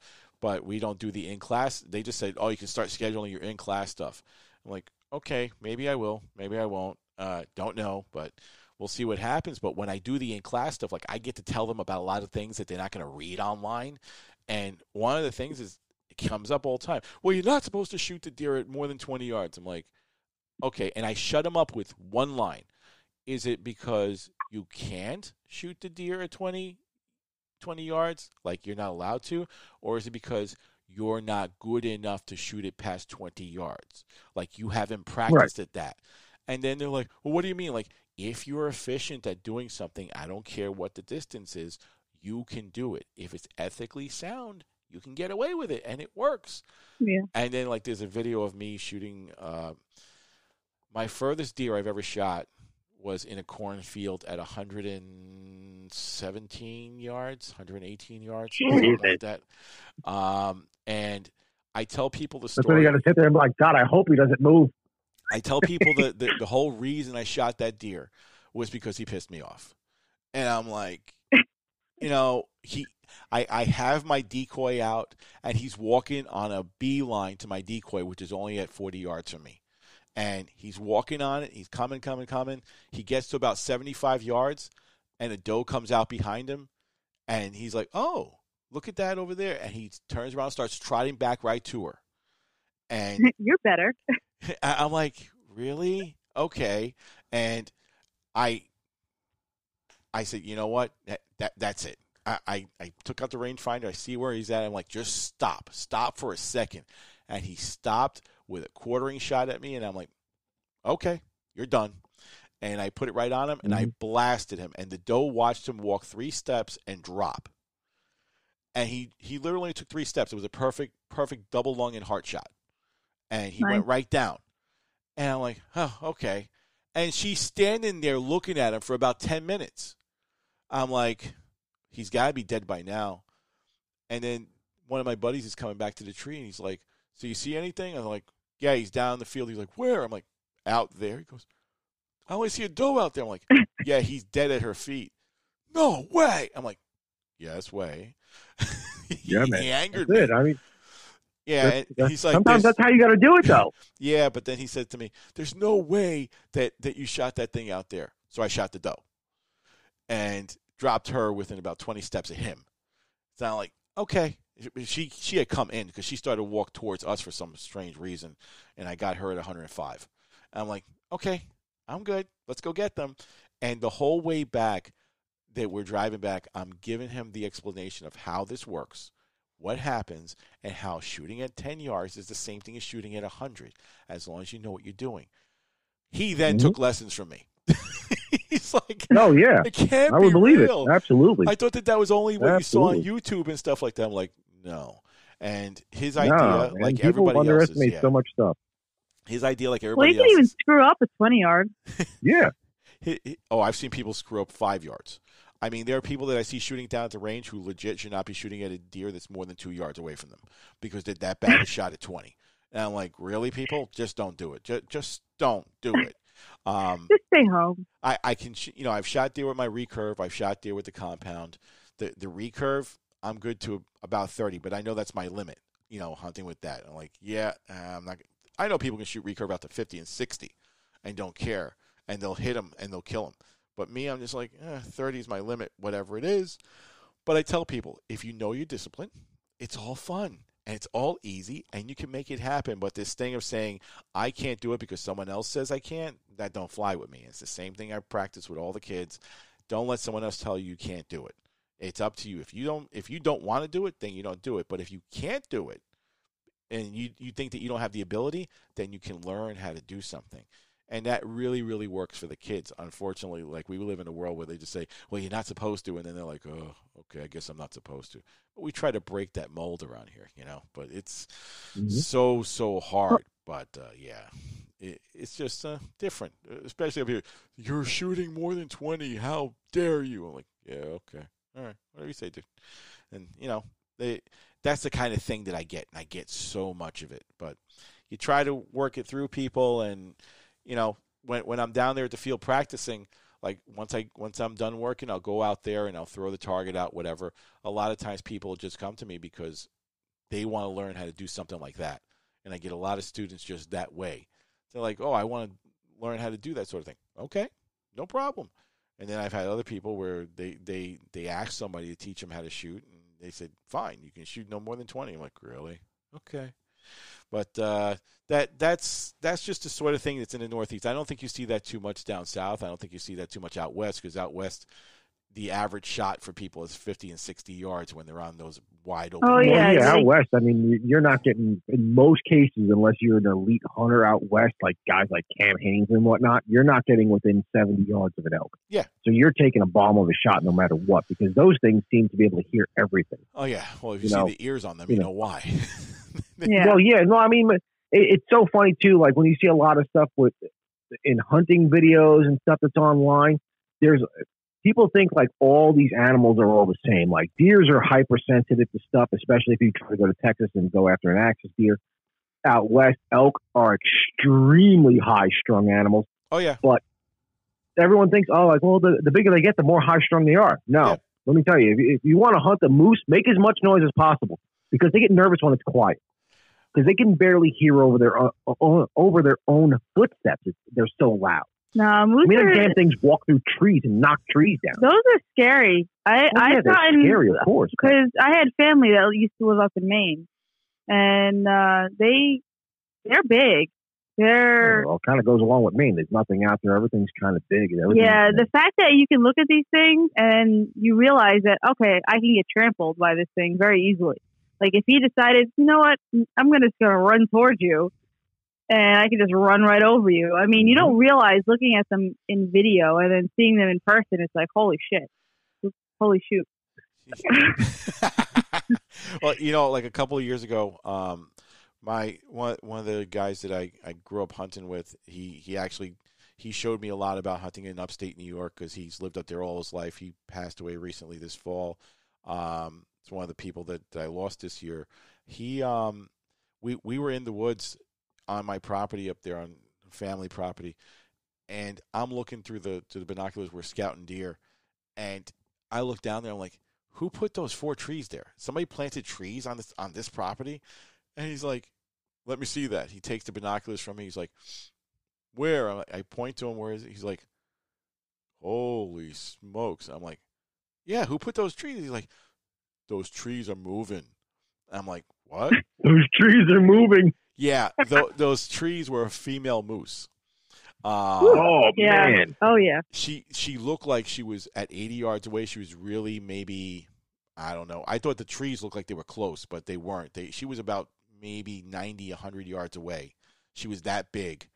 And then he's like, Jeez. "Wait until she starts walking. Wait till she starts walking. You're gonna see. You never see moose in upstate New York all that much. That's why there's no hunting season for them. But th- she walks out, and I look at that thing. First of all, no offense, but a female moose is like the god ugliest thing you've ever seen. It, without the horns, it's not an attractive animal. But No, no, it's not. They actually look kind of goofy without the horns. yeah, but then she turned and she looked at her head turned towards me, and I looked at the size of this animal, and I'm like, yeah, that's Jurassic Park walking around. And we had Yeah. never Yeah. seen one like that before, and people think that you can just get up close next to these animals and do whatever you want. And like, no, that thing will stomp the hell out of you. Um, I've been Oh, on like moose hunts before. think bears are cute and cuddly. Oh, no, no, no, no. Bears. I've gotten close to bears because upstate New York, there's a lot of bears, Yeah, yeah, black bears. A lot they- everywhere. we've gotten. I mean, I shot two of being well, being in a car was the closest that I've gotten, and it was probably like in a, a normal two way street. You're if you're sitting on one side, the bear was on the just the other side of the street, Yeah. And that's the closest I've ever gotten to one. And I, I have to tell you that I don't want to get any closer than that. to a bear. No, no. And no. these people, like brown in the, bears, are, black bears are tiny. The brown bears the- are what's the problem. the Jersey area that they they outlawed hunting bear. hmm And was that still in I think it's. I think Jersey passed it, didn't they? He would know more than we would. In New Jersey, yeah, that you can't? Currently in New Jersey, you can't hunt black bear on state land. You can only hunt them on private land. So Yeah, um, their yeah. But, see, populations and that's the reason forget- now we have black bear invading all of the upstate area of South Carolina right really. But the thing is, Oh yeah, we have we we're in one of the districts where black bear permits are actually handed out now. Wow. Holy You know, and smokes. And it's so funny. I mean, like you see all these animals. I mean, there, there's a lot of really good organizations, like Rocky Mountain uh, Elk Foundation is one of them. I got a me- I got a, uh, a text message from one of the guys I used to work with up north, and it was, "What is this animal? I've never seen this before." and it was a female elk. I'm like, "Oh, it's a female elk." He's like, "Dude, I live in Pennsylvania. I'm not in Colorado." It's like, no, and I had to explain the whole thing. Hey, listen, Rocky Mountain Elk Foundation. They moved they sedated 90 of them. They moved them to Kentucky. They Now were protected by there, law, yep. blah, blah, blah. Yeah, and now apparently there's like 30 something thousand of them, and they've moved in in the last two years. They've gone from western Pennsylvania into, and, they, and they're finding them now in eastern Pennsylvania. hmm And he's like, How much is this female weigh? I'm like, I don't know, about 700 pounds. He's like, That'll mess a car up, won't it? I'm like, Yeah. Mess a car up. You might die if it comes through your windshield. Just as a precaution, stay away from it. that's like hitting a moose. They You know, they tell you No, to, mooses are two G's.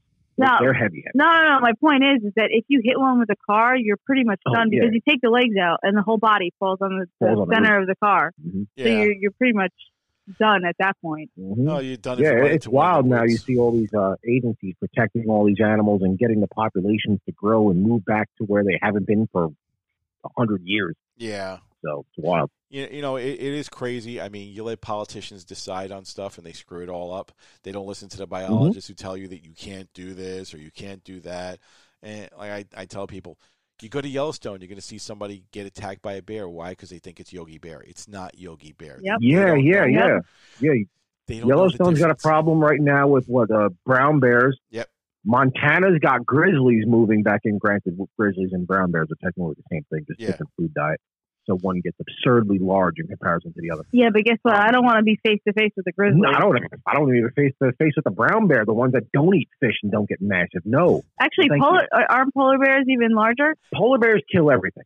Yeah. But they're the largest. You aren't- know, Am I not like correct with that? Black bears be loud and nasty because loud sounds kind of intimidate them. Brown bears, grizzlies, Yeah. you know, But do do play grizzlies dead. Pound for pound get bigger than polars, or is No. polar the No, largest? polar- a are grizzly, larger. a, a grizzly can be the tallest bear you'll ever see, and I've run into one that uh, that that bear literally tried to shake me out of a tree in Canada, and Mm-mm. it came up, and we were not hunting bear, we we were hunting deer, and it's freezing cold, and this thing walked across because there was a bait pile maybe 100 yards somewhere else because they were hunting bear like the previous week. This thing walked across, took interest in me, and started to shake my tree.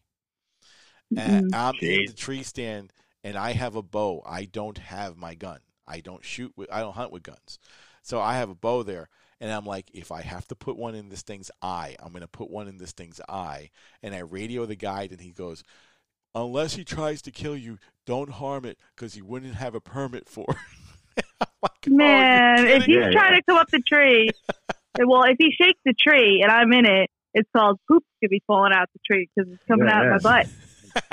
I'm going to turn back into primate and start slinging poop balls at him.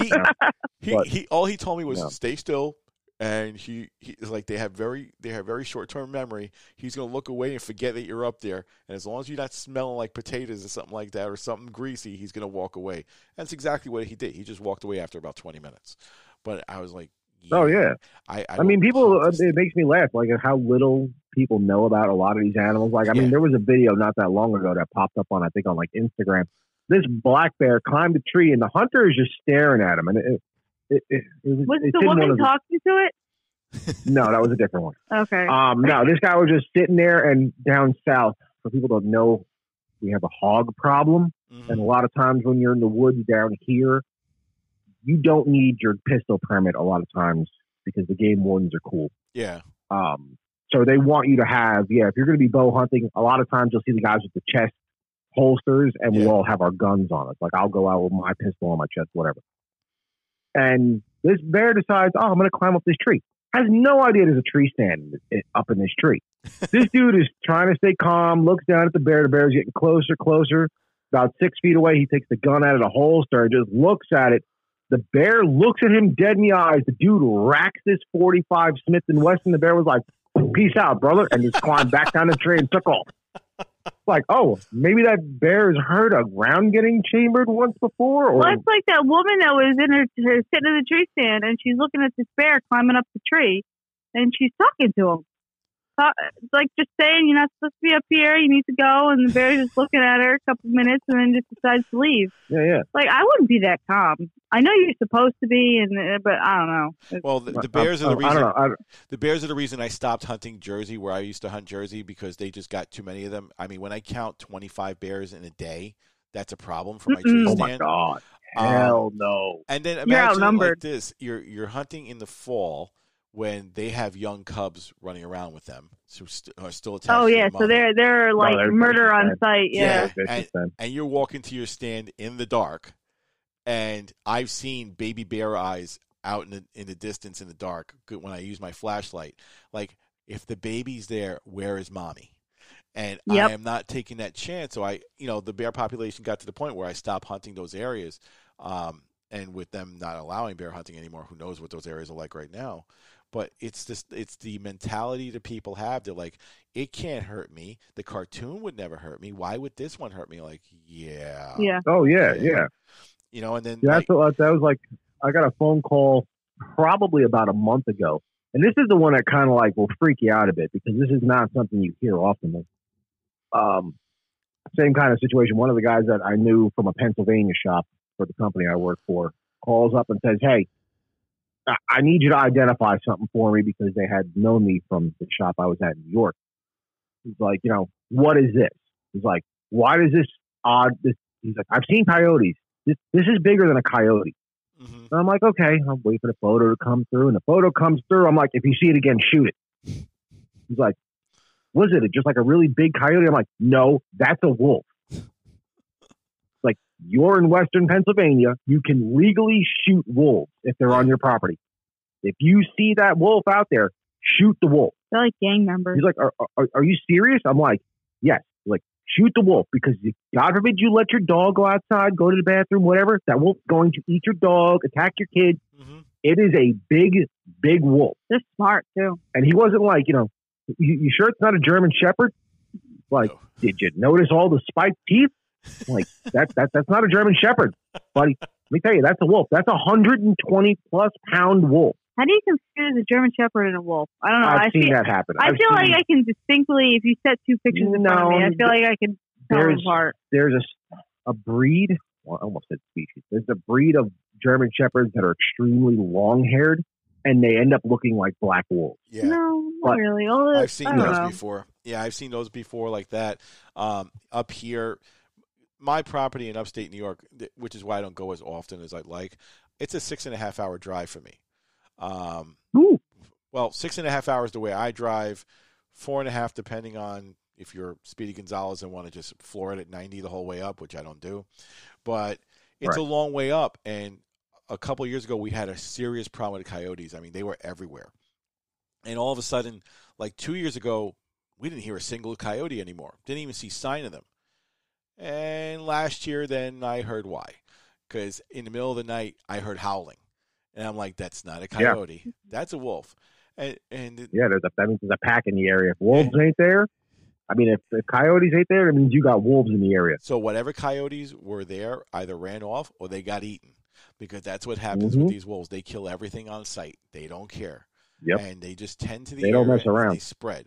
But it, again, it's like what TV and movies do for people is like they condition them to believe that this is not going to hurt us, and it's the same way. What people see on TV, they're like, "Oh, you should only be doing this. You should only be doing that," and I'm like, "No, Yeah. no, it's not like that for everything." But uh, even no, it's not. you know, even with the example I use is, um, for example, yesterday I'm buying the new car. Okay, we talked about buying a car before. It's the same thing with buying a bow. So like people think that you just walk into a store and it's like here's what I have to get. This is what it is. Because if you watch some of these TV shows, these people are like, well, this is what you should get and that's all you need. And like, okay, if that's what it's going to be. So you're going to walk into a store because you saw the guy on TV. You're going to buy this bow because he says to buy that bow. And you're going to put a Garmin sight on it to cost you $1,000 when you know nothing about it. And you're going to walk out like that. And there's a percentage of people who believe that. And I'm like, Yep. yeah. Oh yeah. You, you see that all the time. And I tell people, buy what you can afford, buy what works for you, and hopefully the guy will do the right thing for you and you'll get something that's not going to break your bank and you're going to be just fine. But it's it's gotten to the point with all the options out there where it's almost like buying a car these days. And people want to buy a new bow every, well, some people want to buy a new bow every year. Some people want to, you know, they want to hang on to the bow as long as possible. Um, the guys out there at Saluda River, I'm sure they're really good at how they treat people, like telling them how to do this. You know, this is what you need, or maybe this is what you need. Um, out Oh yeah, like when yeah. someone comes into that shop and I've witnessed them do it, it's the okay, I'm interested in this and that, and I've seen this bow, and you know, of course, like it, I mean, Cam it- shoots a 90 pound Hoyt. oh gosh, No, Cam was not able to get a 90 pound Hoyt this year. and Someone had to custom modify a bow for him.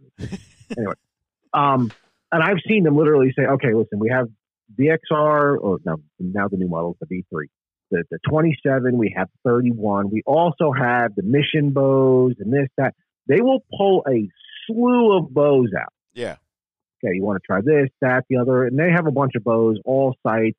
You know, granted, it's like simple stuff, whisker biscuits, three pin apexes, or something like that. And they will give a person, okay, you want this, that, the other, blah, blah, blah. And, you know, they let people shoot every single bow and give them pretty much like the red carpet service of, Yeah. okay, what do you want to try? I mean, but that's also it's one of the reasons why in South Carolina they're they're one of the biggest shops known. I mean, they're I think they're number one for the entire state for Mathews sales. Saluda. I You can say the name. It's not. o- It's okay. I started the I'm whole sure it's okay. No, you Um, you know, I mean, I I think right now nationally they're in. I think they're number sixty or sixty-one for Mathews. So there's a reason behind their reputation in our area, and Yeah. it, it, it's it's wild when you see it. And and here I am, like you know, like my normal self, the, the lone PSE guy, and I'm like, oh, I get to try the new PSE toy. You know, You're not the lone PSE I'm one of guy. them. Stop it. I am one of them for sure. Did you try if the you new shot PSE an bow? elite, maybe. Oh, Oh, my! yes. Oh, don't even shot get him the, uh, started on that. The new Evil 32, It's Yeah. the EVL. whatever, Evil. They, even the guys from PSE call it the Evil. No, not the guys from PSE. The guys who were reviewing PSE. Okay. Like, oh, it's the EVL, but in short, evil. You're not really shortening anything because the EVL is actually technically shorter than the evil because it's less letters. I think in one of the PSE commercials they actually pronounce it the evil bow. He does. Um, and it, mine is on the hey, way. whose side are you on? They're they're they're back ordered. I mean, the PSE's been back ordered with a lot of stuff for a long time. Um, because once Mhm. COVID hit, everyone's just started buying everything that was available. I sold out of my whole inventory within about I'd say six weeks after COVID hit. I had nothing. Oh, I can believe it. I mean, especially now, people are like, uh, was like, we see a lot of, well, I see a lot of complaints because I'm the PSE guy at the house, um, about, oh, uh, it's taking so long for me to get my PSE carbon bow. Yeah. You do know that section of the factory had a large fire, correct? Mhm. What are you talking about? I'm like, oh, God, here we go. And they do Have to know that that's the only you. carbon that's not made outside the United States. That one is made here Yeah, exactly. in the PSE Oh, like factory. Easton? Uh, yeah, sure. but Ooh, that's a hot topic in our but uh, but but the thing is that like I tell people like if you want to order a bow, order it now because it's going to take you six to eight weeks on the offset to get it. Uh, it's not like I want to be mean. I'm just telling you that's how long it takes. And some people are like, oh, I'm going to go somewhere else. I'm like, okay, bye bye. See you. This is what it is. I don't. I play in reality, not in you know wishful thinking. I'm not going to sell you something and tell you it's going to be here in two weeks. In two weeks, you come by. They're like, oh, well, I want it. I where's my bow? I'm like, uh, I don't know. I'll call. It's a little delay, and you try to stretch them out, whatever. I'm like, they tell me what the what the delay is, how long it's going to be, an estimate. My guys over there will tell me it's going to take you six weeks, it's going to take you four weeks, whatever for production, and I tell people that. And you see a lot of that sort of stu- stu- that stuff going on. My personal bow has not gotten here yet, and that's been as soon as the bow got got released, that order was in. So I won't see that one. I think for another week or something like that. But I have an EVL 34 coming in.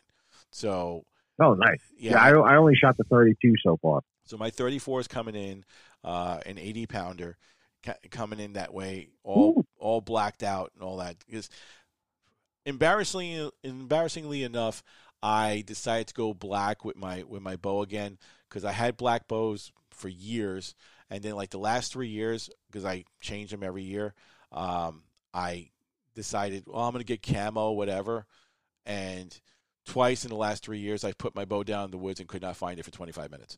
So yeah, that's kind of a thing.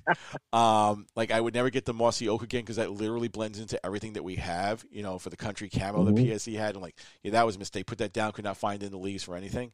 Um, go to help somebody yeah. with something, I'm like yeah, that's not going to happen. The Kuiu Verde, the same thing happened to it. I'm like, no, no, I'm just getting black.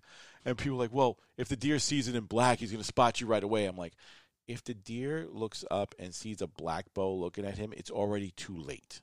He's Yeah, he's, he's done. dead. You would- but that's one of those comments also that makes that makes me laugh. It's like, oh, if it sees, it's like you do know they see in black and white, correct? like, you know, what it's gonna think a black bow is in a tree. It's gonna think it's a branch. Yep. Like you know, and, and is, I, and, and it makes me laugh. Like some of the techniques that I, I've joked around with people, which I think are are jokes, and when I say it, they like, "Oh, you're so stupid." And funny. You know, like, well, when you go through the woods, how do you hide the fact that like you have your bow with you? I'm like, this is going to sound stupid. I put it on my backpack with the cams facing up. what? They're like, what? Yeah, yeah. Like, what do you mean? I'm like, well, from distance, it looks like the rack on another Yeah, animal. It does So look they like just that. they'll just yeah. stand there like dummies. They're just like, "What the hell is that?" And they'll just stand there and look at you. And if you see the deer, you just go behind a tree, take it off your backpack, lean out, shoot the deer, lean back behind the tree, and you're good to go. Like Now- you've done that three Yeah. times. that that's that's a really really cool thing to do. Um, however, Yeah. as a hunter safety instructor, I would remind you that in the Northeast, most people will mistake you for a deer and shoot you. So, so over Yeah, here, yeah, yeah. that's the sort of thing you do over here. I actually had a guy that um, I I couldn't believe it when I saw it, but I was like, okay. And I see him walking through the woods. It was in Jersey, and you know the rattling antlers that you have, um, those Yeah, yeah, plastic yeah. ones you can buy. those, yep. Yeah, he had them tied to the back of his pack, um, towards the top, and it when he was walking, especially when he was hunched over trying to carry his tree stand, it quite literally looked like a buck's rack walking through there. And I'm like, you are going to get shot. I mean, that is literally yeah, yeah. antlers on your back. He goes, I didn't think a big deal about it. I said, the person who's going to shoot you probably won't think a big deal, but they're supposed to look at the, you know, check what they're shooting. I'm like, supposed to and do are two different things. Don't count People without someone- antler straps them get shot. yeah. So I'm like, "D- dude, you don't do that. Now your thing, yeah, I can see doing that to disguise your your your view out there, but in the Northeast over here, it's dangerous. But most people don't backpack hunt out here. Actually, people don't even know what that is out here. Um, it the average hunter in the Northeast. I we talked about this with some of the guys that I saw on the line during target shooting, but let's face it, the average hunter out here is not the most fit person in the world.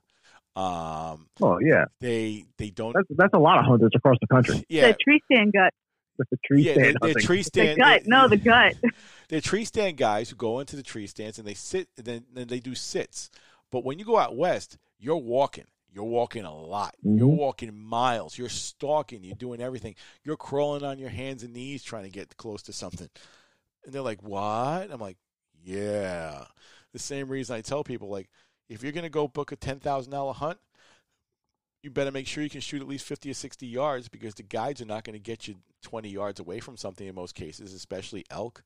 And they're like, no, that's not possible. And I've had a customer go to somebody, and when he got out there, the guy's like, you know, you better be able to shoot 40 or 50. I can probably get you as close as 50, but no closer. And the guy's like, what do you mean? And they're like, this is open plains. We're hunting them below the tree line. They're going to be at 70, 80 yards at most shots we can try to get you as close as 50 and like that just blew his mind. And the following year, he came back to me because he wasted, I think it was like eighteen thousand dollars on that trip because he couldn't get within eighty of any any animal. He's like, "You got to teach me how to shoot far." I'm like, "I'll teach you anything you want." I warned you about that. I told you it was going to happen. Yep. It just cost you eighteen grand because you didn't believe me. so that's what happened to him. Wow. And the, the guide actually said, "I will not let you know." The, two things happened to him. One, he wound up shooting in a blind and didn't get a shot. He got he shot a whitetail instead of shooting uh, an elk like he wanted to shoot. Luckily, they had whitetail around. I don't know what place it was that he had two of those, two of those things in the same place because you really don't see them in the same place. But it was probably some cage farm or something like that. I don't know. But the guy would not let him shoot at the elk because he says, "Well, if you're going to go on the elk, um, we got to qualify you that you can actually shoot." Now, I've starting to see more and more of these people do that, where they want to make sure that the person who they're taking out hunting actually knows what they're doing, and the guy couldn't hit Well, yeah. anything past 30 yards.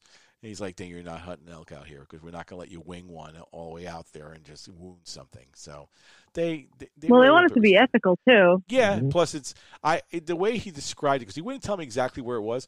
It sounded more and more like he was um, hunting some high fence big ranch or something like that somewhere, where if you wound it, Mhm. you buy it or something like that. But um, they get their money either way. So apparently he he couldn't do it. So they said, no, you're not going to do it. And the following year, he went back and he got himself an elk. I think it's 71 yards. But that was after taking a lot of lessons and learning how to do it. And he he put his nose to the dirt. He was like, I'm going to keep doing this every single day. And I would show up at the range and he was already there. And he was trying to do his thing Nice. you know but but it worked out for him you know that that's all it and, and i tell people simplify your setup. Don't go crazy. Don't do this don't do that. And they do it and it works. Or they don't want to listen and they go and they buy you don't know how many garmin sights i saw out here on the range that i told people like it's not going to make you no it's going to guess the range for me and all that. I'm like it's not going to make you a better shot. And it didn't. And a lot of people you don't see any of those sights out here anymore. Why? Because people put two and two together well after spending a grand on the sight that it didn't do it for them just because it tells you what the distance is doesn't mean you can magically shoot 100 yards now. So if you couldn't Yep. shoot 100 I yards before you can't shoot 100 yards now. Whether or not it can actually range it for you and do all that is irrelevant. And that was the one thing people were missing on all that like you still have to learn how to shoot. And they thought that it would take a 20 yard shooter and turn him into a 100 yard shooter. It did not. But there are some things that come out that that do help people. Um, the the Bomar nose button that's helped a ton of people that I know. Like sticking it on there gives you another That thing point of is great. reference. Yeah, it works perfectly. Um, and using that sort of thing has worked. Your your uh, your shot trainer, simple shot trainer, that sort of thing. That helps people like you have no idea. I have a, a guy who I'm gonna do a podcast with tomorrow night or Tuesday. That you remember the the red dot sights that you put on a shotgun. Um, he found Yeah, I actually got an email from a some from someone that produces one. yeah, he he found a way to mount it on a bow, and it actually works. No peep or anything like that. Sent he called me up. One of his friends um, called me up about two months ago. Says, "Hey, listen, I got a guy who's coming out with this. He's trying to get it out there. Um, you know, you're you're the guru of putting stuff on Instagram. Could you help him out?" And uh, sure. So I I was going to buy one from him. He says, "No, I'll send you one," and he sent me one and I got it. I mounted it on one of the bows over here, and I had one of the girls shoot it with no peep or anything like that. I gotta tell you, the thing is crazy. It actually does the thing, and she was shooting 44 yards with it, and had no problem, no peep or anything like that. She was getting like a three-inch group at 44 yards, and she never shot that Nice. sight before. I'm like, well, this is there's obviously something to it. It's just like you know, Aaron Lasco. He came out with the EZV sight. Most people are like, well, that could never work. Guess what? It works for a lot of people. So there's different things that come out that like they can be useful, and you can do something like that. But if people are not willing to try them, they don't work. And then there's other things that are hyped to death that suck. You know what I mean? Yep. Like, and Mhm. you're always going to have the two extremes with that. But um, yeah, you know, it, it, it's those things. Um, I, I'm just glad that now that that we're back and I can resume doing the podcast, I can cover all the stuff that people want now.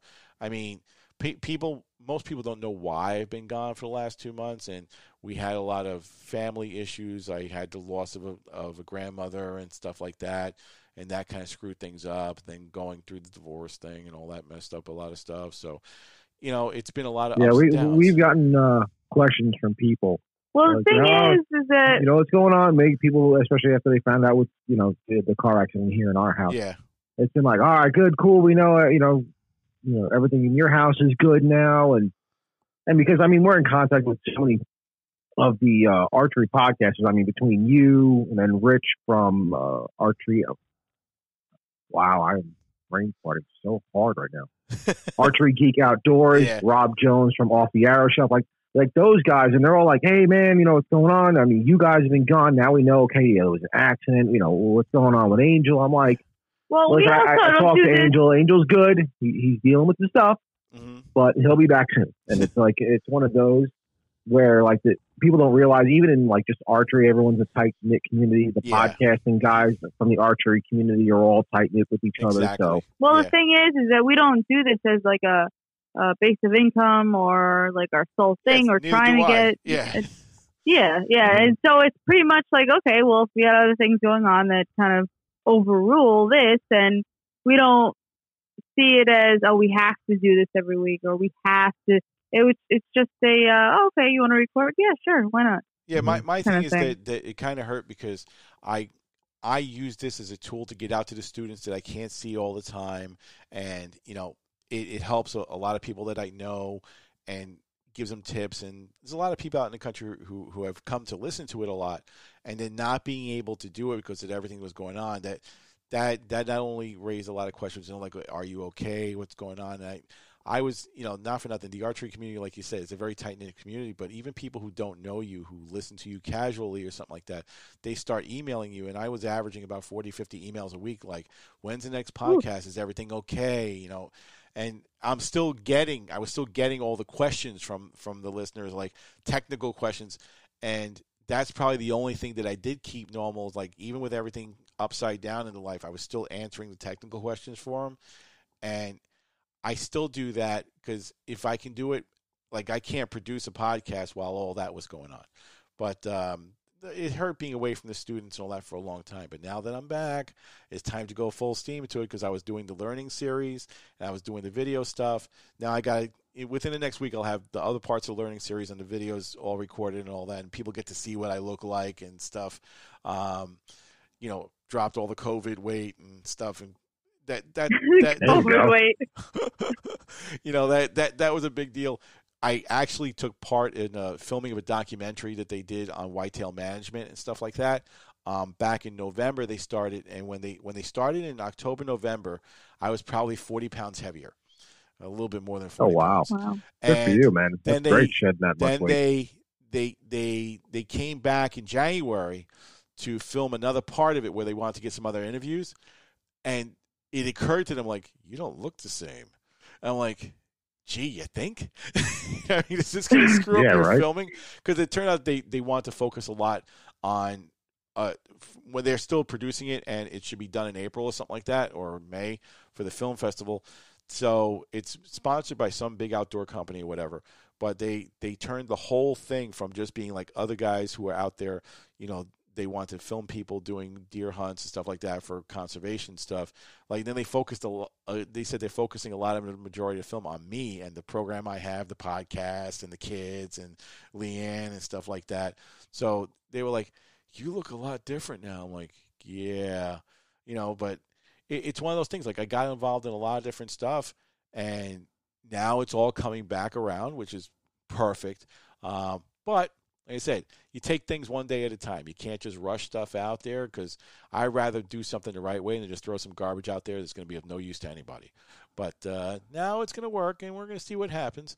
But uh, yeah, you, you guys with your stuff that you have, I mean, your shot trainer and all the other tools that you're making, those, those people out there who are going to see that stuff are going to want to come to you and get more of that stuff. And I'm going to put those in my videos. Be like, well, you see this? This is how you level a bow with this type of device. And no, it's not a Hamskea that you spend 60 bucks on. You can get it from them. Do this, and you know, teach people how to do it. Yeah, I think they'll like it. I mean, I, I never knock any of those companies. I mean, Hamskea makes like super, super high end stuff. So, and I, you can't take it away from it. They all make fantastic stuff. Of I mean, course. you have, you know, top of the line tools. I mean, granted, the people that are involved in the company are are, are top notch people as it is. Yeah. And ours, you know, when people ask me like, well, our shot trainer is probably one of the cheapest on the market. Even the pocket quiver that I do right now is pretty much one of the cheaper ones on the Uh-huh. market. Um, and it's like it, we, we get the question of, well, does the price reflect the quality? And I'm like, no, not really. It's just the price happens to reflect that we're two middle class people and we're trying to make Yeah. make products for people like us, not for you know the elite in the sport. I know a lot of people that will just go gung ho and buy everything elite because you know Levi owns it. But we're or- also not trying to support an overhead. Yeah. yes, yeah, this it's just us. Yeah, yeah. We don't have an overhead. We don't have a staff.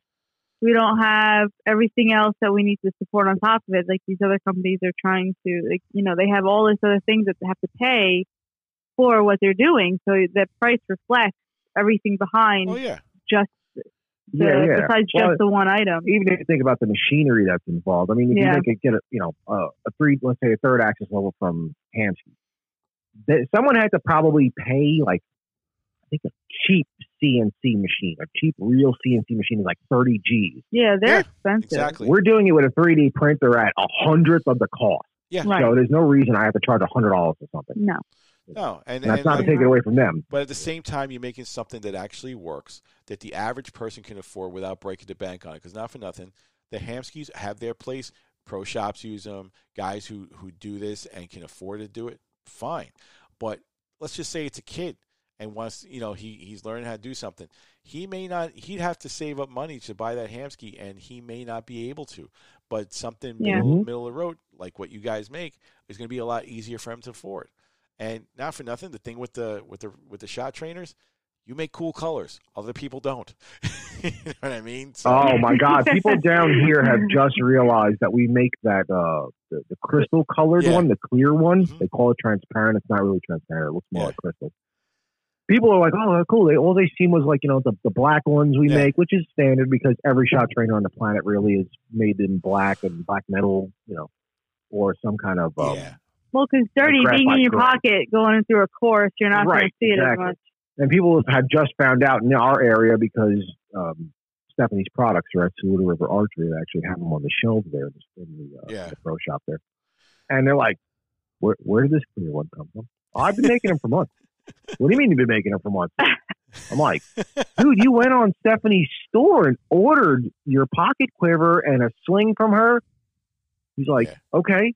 The photo you looked at had a black one and a crystal one. Did you not miss the select which color you want button? I'm like, Yeah, Yeah. they have to actually select it from his drop down menu. yeah, yeah. So it, it it just makes me laugh. And now you know I'm we're messing with other colors and filaments that I'm toying around with. Um, all- like the pocket quiver we make, is- which is also I mean the pocket quiver we do is you have it on the site for what twenty dollars with shipping included, Yeah.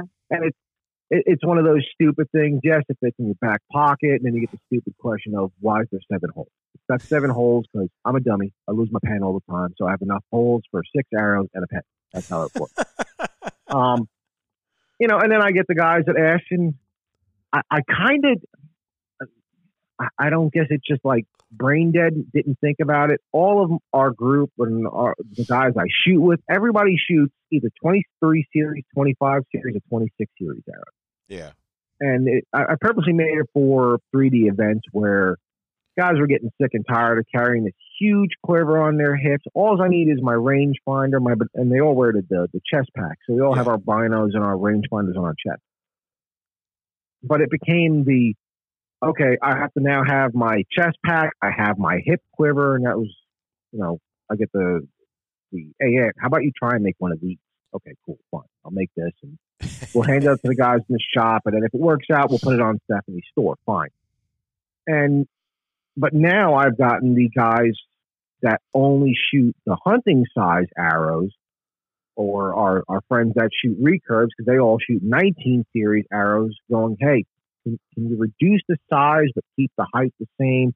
So now, right now, I'm I'm refitting all the measurements and stuff to this way. It'll you know fit your standard 19 series arrows. I've also had guys that shoot indoor events uh, for like NFAA events and stuff that are allowed to go to 27. yeah, I kind of made this thing originally where 26 would be the max. For some reason, my brain just zoned in on 3D archery, and you can't go past 26 to 3D. So, uh, you know, now it's like, oh man, so now we might have to have three different sizes of these things. And who want now is asking, well, you know, everything on my bow is, you know, uh, on my, um, shoot, on both of my bows, everything is black and fluorescent green. well, are you going to make a fluorescent green quiver? I'm like, really wasn't planning on it. Come on, bro, you got to do it. I'm like, oh my god. so now we got to ask for more colors and who's got the you know the, the the, the people like you running purple for everything. I got requests for a purple quiver now and a purple shot trainer, and I'm like, all right, listen, let me work on some stuff now.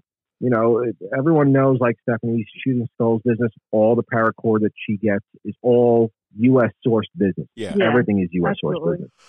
On the portion that I've been working on, which is all the 3D printing stuff, it's been quite hard to find a U.S. based filament company. Like we I can got get one. the, the printer uh, itself from a U.S. company, but Yeah. well, it came across through me joining a bunch of forums and stuff like that. Now everything we have is U.S. sourced. Even the filament we get is from factories here in the states. Yeah.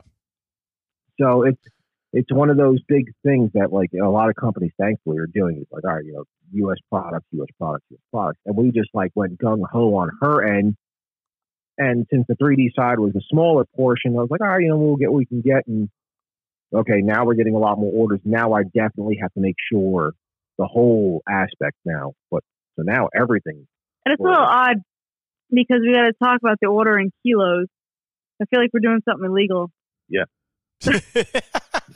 It, Oh, that's how it is. Everything on 3D printing is oh, it's a kilo, it's a kilogram roll, and stuff like I have to order stuff in kilos. Why does this sound horrible?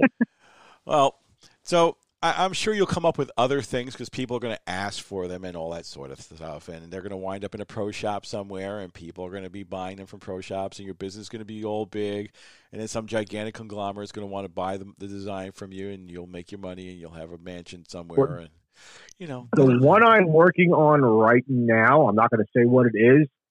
Um, it, it might create a lot of problems in the industry. Really?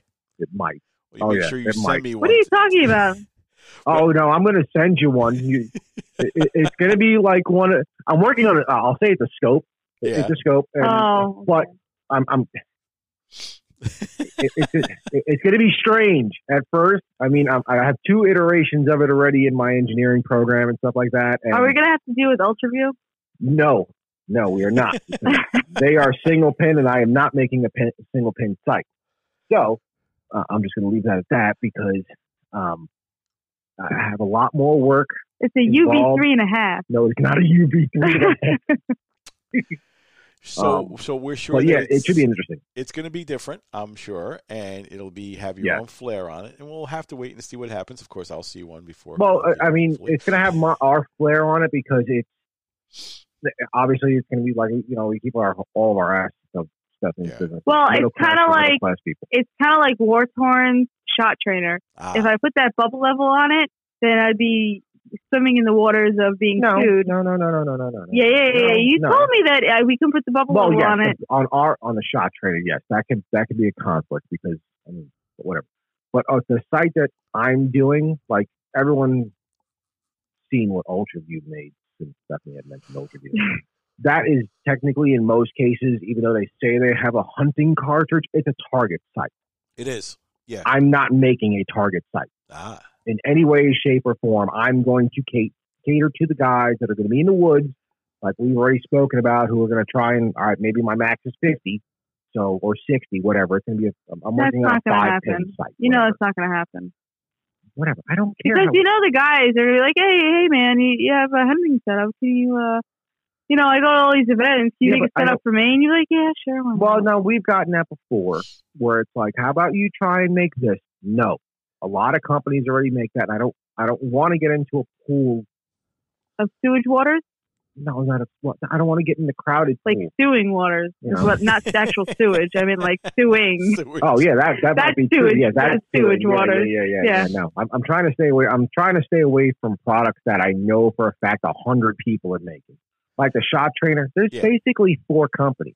Yep. You know, ours is 3D printed. It's simple. It's effective. Four. It ma- War torn, knock on, and three. It's pretty you much said four. or whatever. Okay, so there's like whatever three or four, whatever it is, whatever the band number. is. You know, um, the third axis level, pretty much about the same thing. Under a handful of companies that are making them. Uh, you know, and the scope thing is a lot of the, the aftermarket scopes that are made. They're all target based. Yep. All your hunting scopes are made. HHA makes their own scopes. Why? Because it goes on their site. You know, Mhm. Axcel makes their own scope. Why? Because it goes on their site. You know, same thing with CBE. You know, I, I'm, I'm trying to work on something catered just towards the hunter because let's face it, the tournament pool is flooded with people. Oh, So I don't even want to go near that. Yeah. You know what I mean? So this is not going to be something that's going to be for them. There's going to be some aspects I'm going to take from the tournament side and give it to the hunter guys, but we'll see how it works out. And I'll be the I'm 1st one to throw it on my bow and use it in the field. Trust me, because I'll try anything That's fine. that's That's come up fine. Um, and, and we're like, oh, there's a deer at 96 yards, and here is this scope that Anthony created. Wow, you better have a slider. I'm gonna. it- It'll be set up where it can.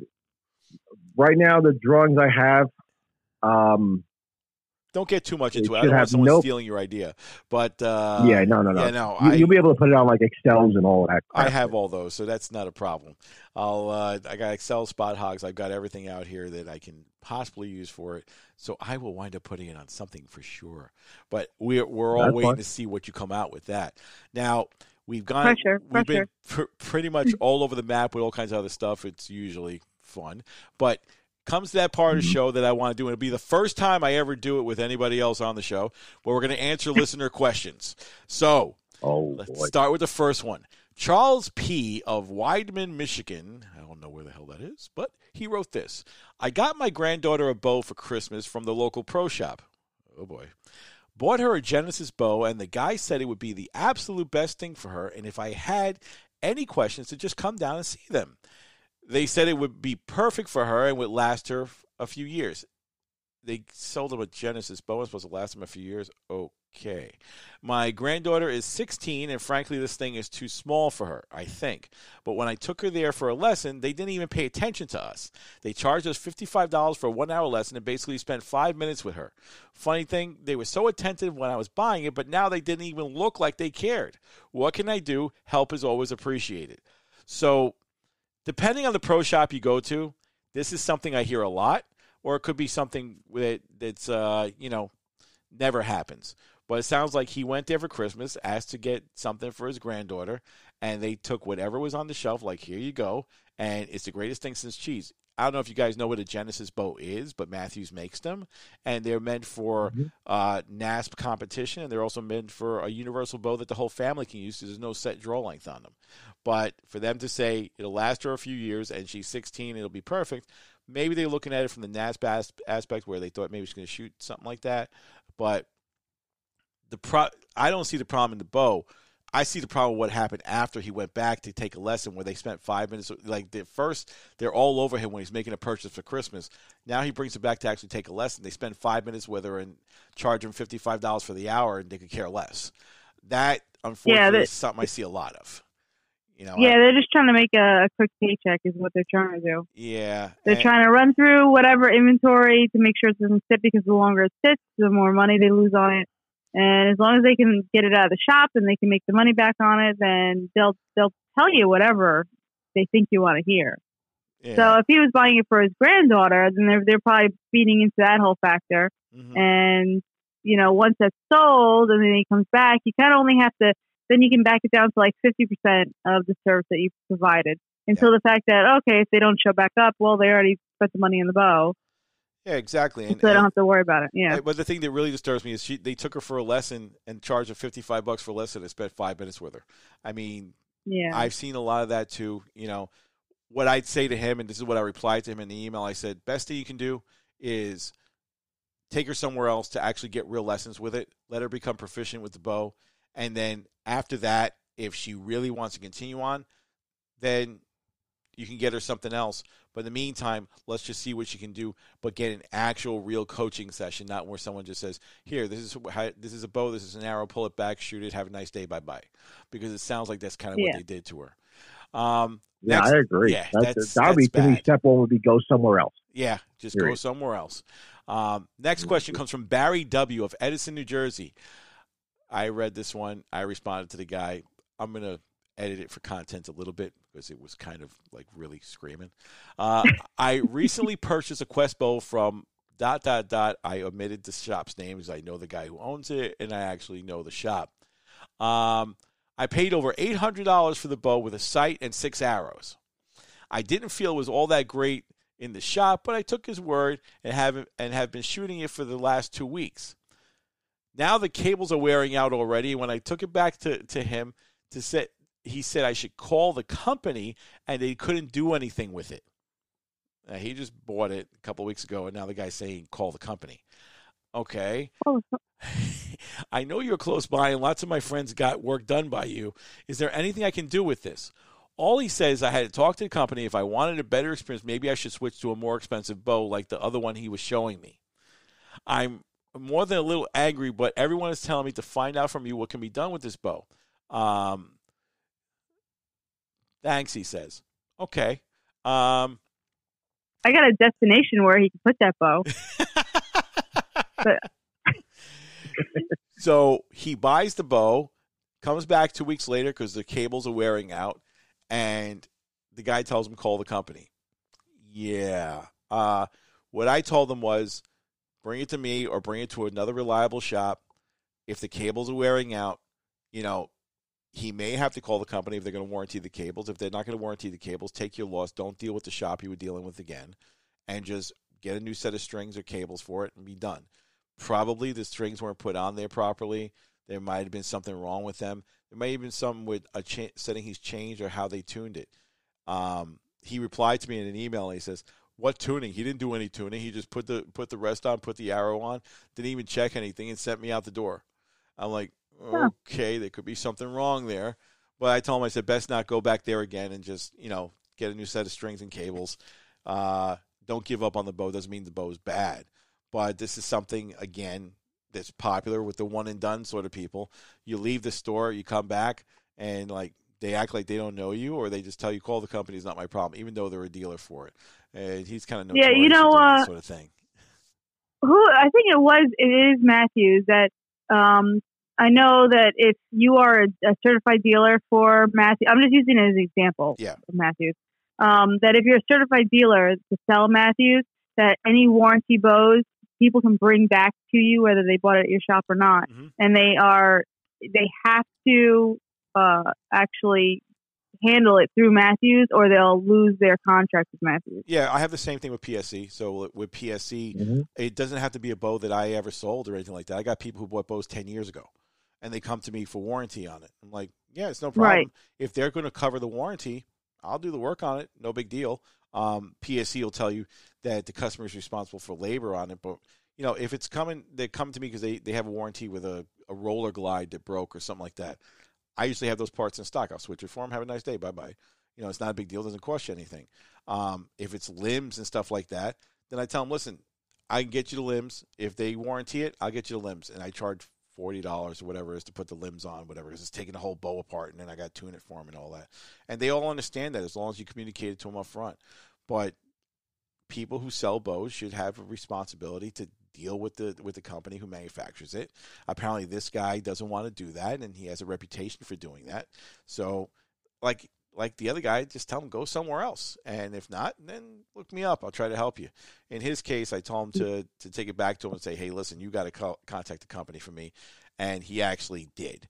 And My only question in that type of situation with the, the strings wearing so fast is like, I've had that question come up before, and it's from actually one of our buddies that's listening to us, and we email each other back and forth all the Mhm. time. And he had kind of a similar situation. Yep. And I'm like, well, no, I mean, your strings shouldn't be wearing out that fast. I'm like, you know, and I finally asked him, like, how many hours are you shooting a day? Oh, like 250. I'm like, wait a minute, whoa, whoa. You are you telling me you put 5,000 arrows through this bow in a month? Oh, yeah, somewhere around there. I'm like, whoa, okay. There- There's a good chance they're wearing out.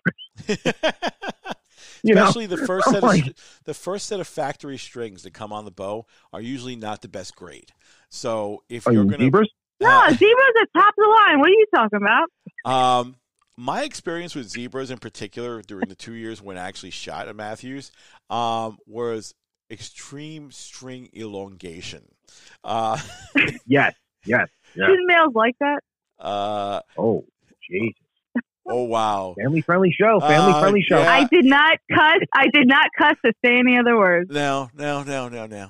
Uh, so, so they tend to I don't know. stretch, You're gonna have some students asking you some questions.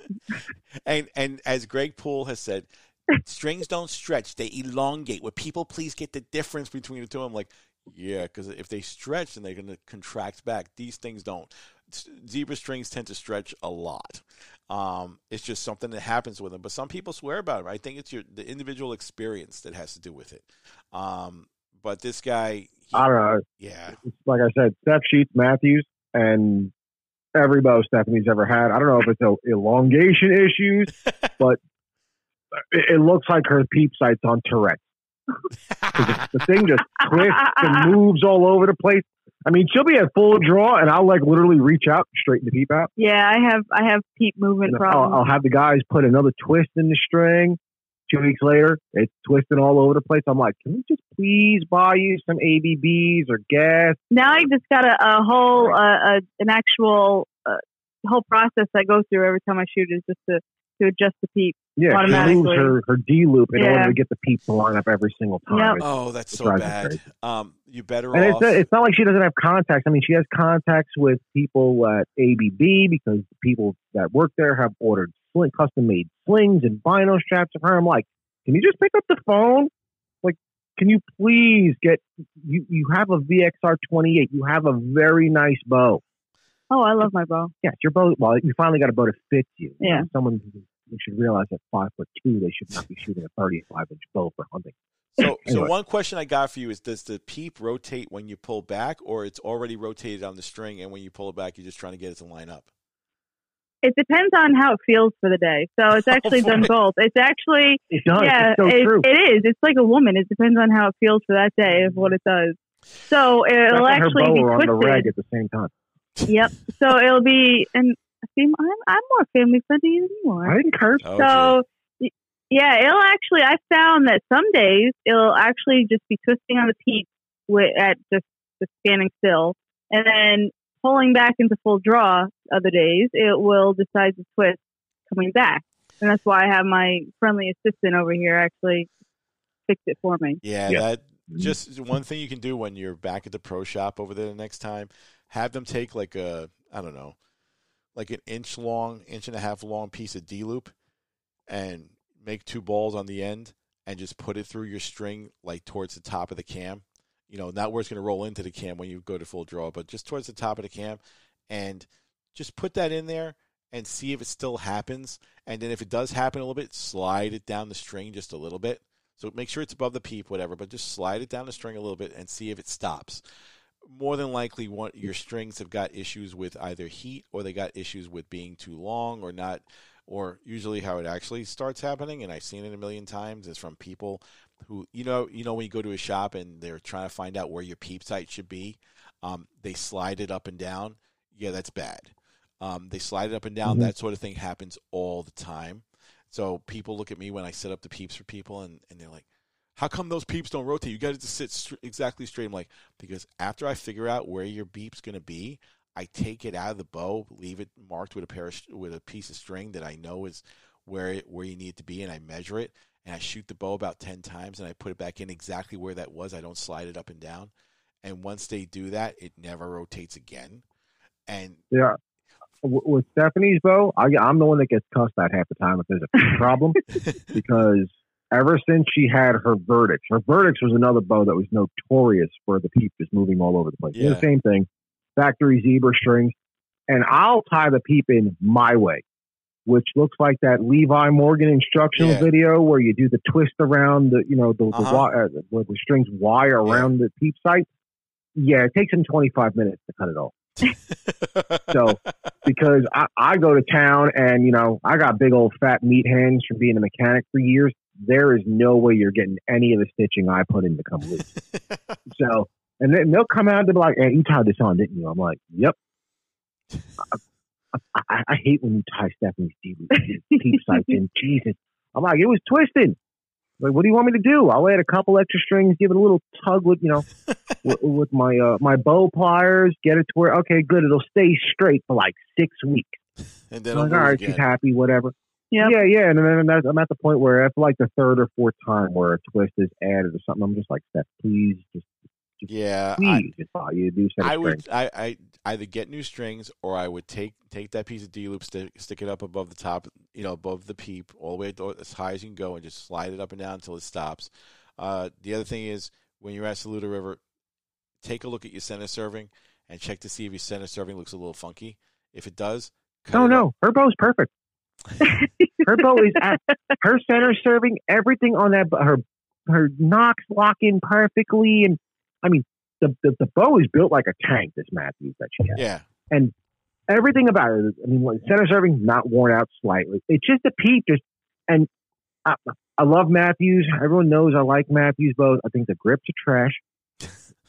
No, they're It's not. something- Get out of here That's- with that nonsense. Listen, you got little no, no, because I got the Ultra View on mine, Yeah. and I do not Let like me- that at all. Yeah, you don't like it because it's bigger. Let me tell you something. If I had a Mathews right now, an outside company makes a hundred times better grip than Mathews, hands down. I would shoot any Mathews right now with that grip It on. depends on the person. No, No, it's not a universal opinion. that's fine.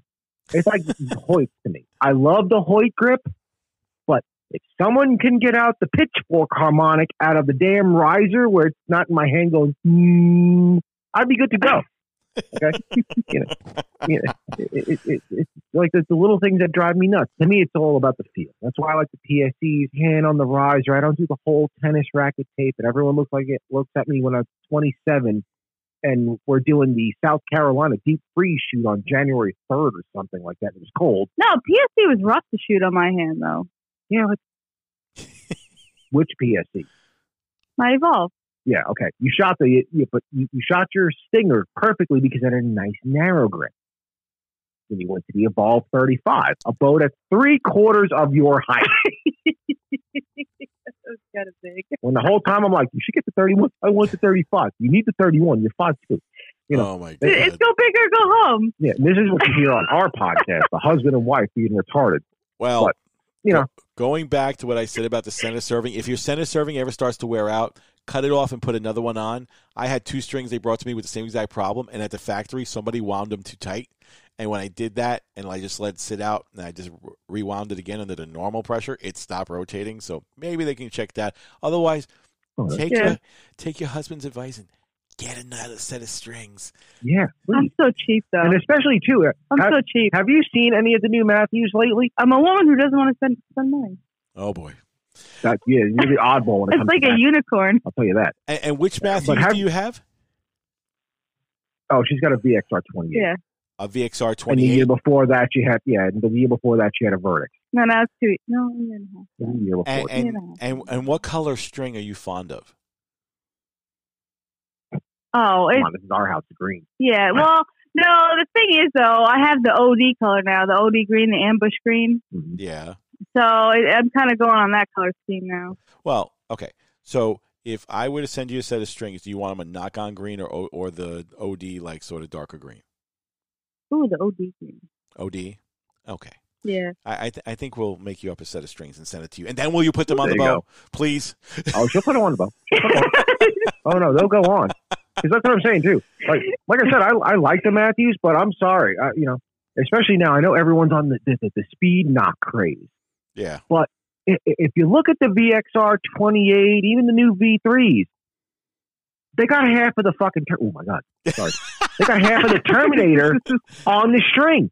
There is like four sections of speed nocks, upper and lower, and I'm like, really? You needed to put like 30 speed nocks worth of weight on this thing? It's like putting a sticker on a car. It makes it faster for every sticker. So you don't have to keep Oh, slapping here we go. Buddy Nick Wow. would love that comment with his Honda. Ah. so so so our response to Mr. Barry after all this is go somewhere else. Uh Yeah. Yeah, absolutely. And the last listener call in question is this.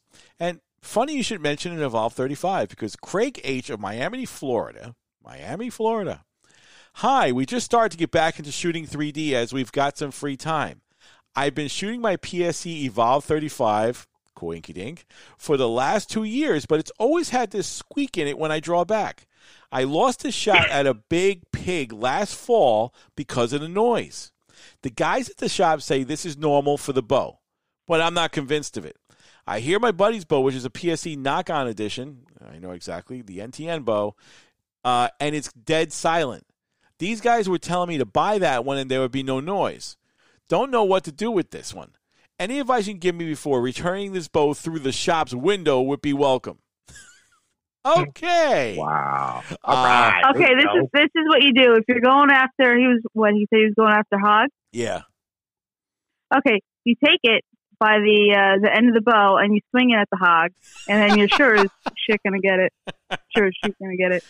Um, this put this I, I answered him about this. He he replied back to me and he he put the fix in it that I gave him, and he says, "Why couldn't they tell me this?" I'm like, I have no idea. They wanted to sell it. They wanted to sell it. Yeah, and Yeah. and this is a common problem. I shot a 35 for like two years. I love that bow, um, but with the with that cam system that's on there, which is the best cam system they've ever come out with, the Evolve Cam, Mhm.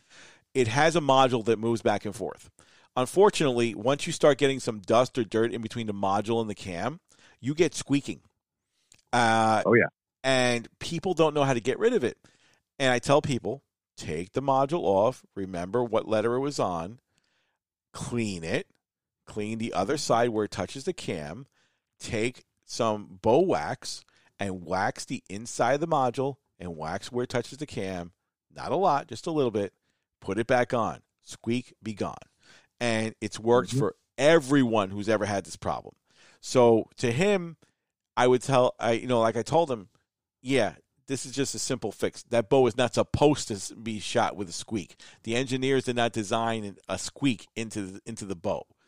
They're just trying to sell them something else that they didn't want to fix or they didn't know how to fix it. And it's okay to say I don't know how to do something. I don't know how to do everything in archery. There are things I don't know. Same thing with the shop. There are going to be things that they don't know, but they can at least call the factory and say, "Hey, I got this problem, and what can I do with it?" And then the factory will tell them, "This is what you should do." How did I find out how to fix it? I talked to a tech at the factory when I was over there. I said, "You know, my bow's got the same squeak," and the guy goes, "Yeah, sometimes you get dust here. Take a look. This, do this, this, and if you want to take an extra precaution, put some lube in there." I'm like, "Oh, okay." And I've been telling everyone to do the same thing. It's not like they're going to keep a secret like that to themselves. But uh, yeah, I, I see a lot of that. Like, if I don't know how to do it, I'm going to say it's something wrong with the bow. Uh, that's not necessarily true, and it's not right for anybody to do that. But uh, No, I agree. you know, Yeah. Like to me, like it, like even you, especially with PSE, PSE is notorious for updating something almost yearly. Yeah. You know, Mathews kind of does the same with some of their aspects. I mean, right now it's like how farther, more, how much more horizontal can we get our limbs? With And what- now they're past horizontal, which is absurd. Bowtech Yeah. just updates every time they take someone else's idea. right? Yeah, for Mathews. Okay. Yeah. but like, all right, when Stephanie first got her Evolve 35, since we mentioned hers, uh-huh. Stephanie's bow had the same squeak. I did the Yeah. whole thing with the wax on the modules and everything. Well, like that. also attack when I was resting my bow down, I was getting dirt kind of like yeah, on everything. shoved yeah. there. Yeah. Um, also, the thing that I noticed with hers, and now I'm not sure if his has it. Stephanie's was one of the original first batches of Evolve 35 yeah, that had the TRS slide bar. yeah, yeah, yeah. I had one with and one without. Yeah, Right. Yeah. Which produ- which induces a ton of horizontal pressure yeah, as the bow is at full close. Get rid of that thing if it's on your bow and get an FRS. This way your pressure is equal front to back, closed, full draw, and that'll also create uh take a lot of the, the, the torsional pull off the limbs, which will reduce a lot of the squeaking sound. yeah. It's like a thirty or forty dollar part, and I, I, you know, I, I put those on people's bows before I retrofitted them on there because they make a, metro, a Yeah. retrofit kit, and it works just fine. Mhm. So a lot of It works great. I have it on my inertia. Yeah. My bow pre evolve cam. I have an F. I went from when I took the TRS off of Stephanie's Evolve. I put it on my inertia, and then I was like, nope, this thing's junk. And I switched every bow, every PSE we have in the house Yeah. to uh, FRS kit. Mm-hmm. And it- Fantastic upgrade for any of them. you try one thing. If that doesn't work, then you move on to something else. But you're right. Between that slide and the and and and that cam thing, one of the two is what the problem is, and he should be able to figure that out. And hmm that brings us to the "Don't Be That Guy" segment, and I, I want to get your input on this. Don't be that guy, because they, everyone has issues when they go to a store. They can go to a store to buy, you know, a new watch. They can go to a store to buy a car. They can go to a store to buy a bow. But when they go there, you know, it's the responsibility of whoever is the salesperson to take care of the customer. But my thing is, there are salespeople out there who, and like I said, when you go to a big box store, we talked about this when we were on your podcast. You go to a big box store, the people that you see out there, they don't necessarily know what they're doing, and it's not their fault mm-hmm. because they get an hour of training. But when you go into a pro mm-hmm. shop, that story doesn't fly. I'm sorry, you're working in a pro shop, you should know what you'd be doing. That's why they call it a pro shop. But mm-hmm. I agree. They should not be that guy who's going to work behind their behind the counter over there and tell people that your stuff is messed up just so they can buy something different. When there's nothing wrong with the bow and they obviously know what what what to fix on it. They should not be that guy who does that sort of thing just to rip somebody off instead of saying, "Hey, we know what's wrong with your bow, but if you want to upgrade this, that, otherwise we can just fix that. I don't know if you guys see a lot of that down there. I see a heck of a lot of that up here. And it drives me crazy when they do that because they don't care. They just want to make a quick buck. I mean, seriously? And you're going to tell somebody that their hardware is junk because you don't want to fix it or you rather just make money on your stuff. If you're in for service and, and you advertise that that sort of thing, then you should be able to work on anybody's boat who they bring to you if you know how to do it. And what do you guys think? Do you see a lot of that going on down there? Not, I'm sure not at Saluda, but there's other people who are probably known for that sort of thing. Uh, I've heard about stuff like that down here in South Carolina on the opposite side of the state. The um, used car salesman mentality. Yeah, yeah. Um, like the toward the Myrtle Beach side, we've heard about a couple of shops in Myrtle Beach and Charleston that do that, and one I believe in Columbia. Yeah, it tends um, to be more uh, toward higher populated areas mm-hmm. where you can get a lot of uh, traffic in and out. Whereas it seems that the areas that don't that aren't by a densely populated area, right. they it's not that much because you know if you do that to one person out in an area where there's not as much traffic or yeah. are densely populated, then it, the word is going to get around, and you're definitely going to lose almost all your business. Yeah, yeah. Like the two shops in this area, like you know, I mean, we go to Saluda River primarily. Mm-hmm. Um, the other shop that's local to us is Archery Shack, and he's notoriously known pretty much almost around the world right now when it comes to making bowstrings.